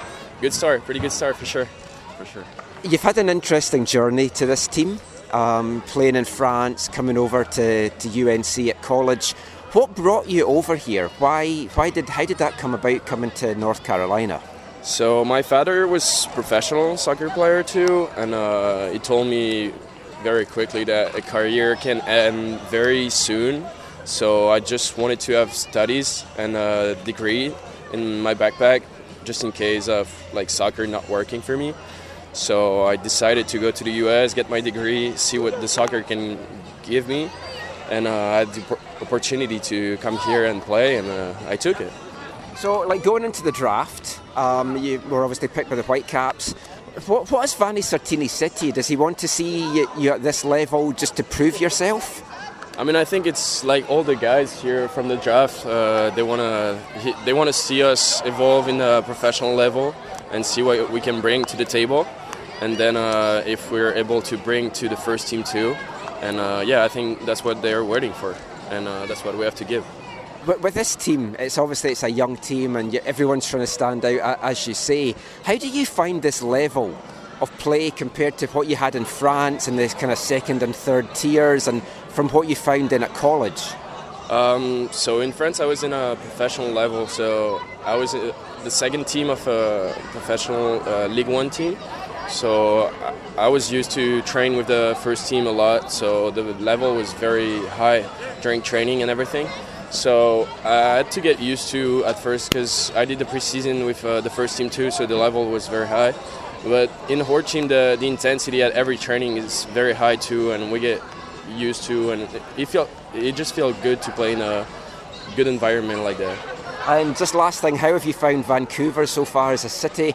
It doesn't all. It's not like this usually in the summer. I'm sure everyone's been telling you this. It's usually nicer. Yeah. But how have you found the city so far? I mean, people are telling me that summer is coming since two months now, so I'm, I'm still waiting for it. But yeah, I'm, I'm getting used to the rain a bit. I can do knee slides at least, so yeah. that's the good point of it. Good celebrations. Thanks so much, Theo, and good luck with your career. Thank here. you. Thank Thanks. you. Take care. Have a good day.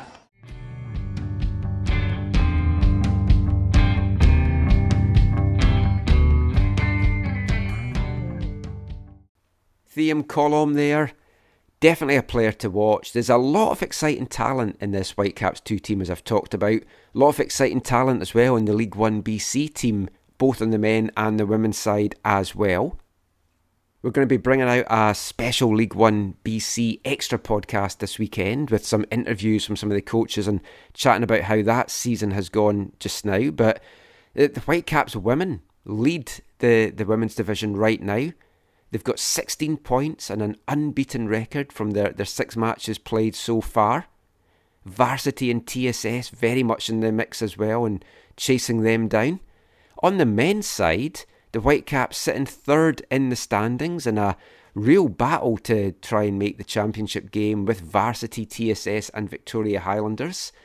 Lot of great young talent on that League One BC side. Really recommend getting out to Kenwood's field and the other fields to take in the action.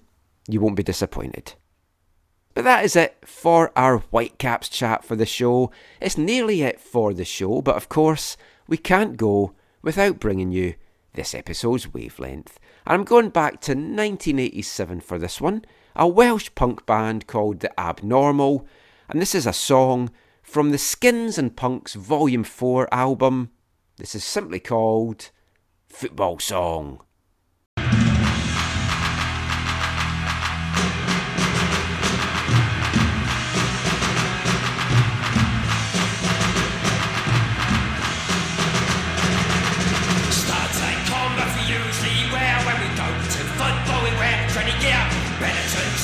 Trainers and jeans. Really trendy, do you know what I mean? Football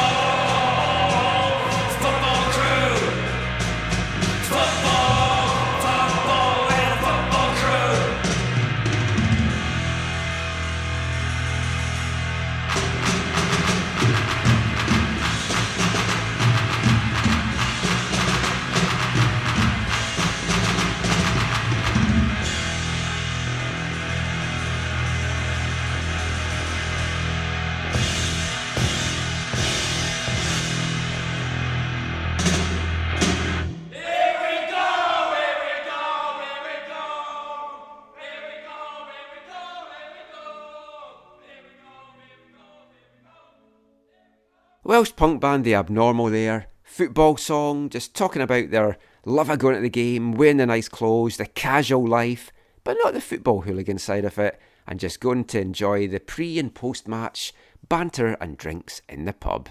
It's what it's all about. We all love our football. There's a reason it's called the beautiful game. But that is it for this episode of the AFTN Soccer Show. Just before we go, though, guys, let everyone know where they can find you online. Any final thoughts or anything that you learned this week, Steve? Uh, you can find me on Twitter at Whitecaps Beat. Uh, I know we didn't bring it up, uh, talk about the game against Honduras. I'm just very happy that uh, I know the result didn't go Canada's way, but I'm just glad nobody got injured or drowned uh, in that game. Oof, Uh, that, I think that was the big key there. Yeah, actually, since we're talking about that and we haven't talked about it, for me, that game should Never not have been on. And if it wasn't an international game, if that was just a club game, they would have called that off to the next day. Yeah, uh, I, I I think it's only because it's League of Nations or whatever, or, or Nations League, uh, that they they played that game. It felt like uh, they were very irresponsible in allowing that game to go ahead because Oh, there could be When- really bad injuries. when the ball when the ball doesn't move like that, yeah, you the players have to react, and they're yeah, you usually And it's, see injuries. it's, it's both sides as well because there was Oh, a, yeah. a moment Oh. I think in the second half where Kyoto was in and goal, and you're like, "Oh, here we go. He's going to put. He's going to finish this one off." Nope. And then the ball just stops. yeah, Yeah, I, Yeah, you, you would horrible. uh, you would think that Canada definitely doesn't have an advantage in there because they're used to playing on astroturf where even if there is a downpour, the ball will won't you know it won't, it's not like grass where it just dies there; it'll still keep moving. So, uh, that, but like I said, better that nobody got injured, no serious injuries came out of it. They came out unscathed. They can always make up those points in the next Yeah. round if they need to advance or whatever. So I think it's good to go. You can uh, find me on Twitter at Zachary AM, uh, occasionally tweeting, uh, but mostly about football. I just want to give a shout out to uh, Jordyn Huitema for her move back to Cascadia, Mm. joining OL Reign in uh, I guess yeah, the Seattle area. Um, yeah, I I, uh, I hope this is a, a positive thing uh, for her in her career. I know she didn't play as much as she probably would want to at Paris Saint Germain, but um, yeah, I hope this is a, an opportunity for her to come come back to North America and uh, maybe be the dominant player that we know that she can be and uh, and fill fill the net with goals. I think this could be like a good, you know, one step back in order to get back into Europe and, and show what you can do. Because you, when you're a young player there, you're not going to get opportunities all the time. Yeah, that's exactly what I was going to say, Steve. Because Oh. like she needs playing time, Yeah. and this is a chance to show that she ha- has got it. Also, in terms of the Canadian national team picture as well, which is kind of fallen down the, the depth chart a bit. For sure. So Bev Priestman needs to see her playing. She's going to be back closer to her family. She can get home more often. Maybe just killing time until Vancouver's NWSL team comes to, to bear. Y- you never know. There's always the League One BC side if things don't work out at OL Reign. as- No, as she'll well. she'll be fine in OL Reign at least. Like I think that's a that's a good spot for her right now. Yeah, I know. Uh, I'm Michael McColl. You can find me on Twitter at AFTN Canada and read all our stuff. AFTN.ca, away from the numbers. Give us a follow on Instagram, AFTN Soccer, and on YouTube, youtube.com backslash AFTN Canada. And I, I don't know, I don't think I've learned too many things this week. I, I've learned that there might be a maximum number of nights I can go out to watch football and still be able to function in other stuff during the week because it's been a really tiring week. I've been like Wednesday night, Thursday night commentating four games over those two ga- days. Friday night, WFC2 at Swangard. Then it's the Whitecaps tonight, commentating on Sunday. Next week, Whitecaps on Wednesday, and then games on Thursday, Friday. Yeah, I shouldn't complain really. It's all the it's it's fun. And League One BC, get out and support it. There's been some fantastic games, some cracking players on display, possible future Canadian national team players for men and women. But that is it for this episode of the AFTN Soccer Show. We will be back soon, hopefully in a more regular weekend schedule now. Until then, thanks for listening. Take care, mon the caps, and the World Cup is coming back to Vancouver. Bye everyone.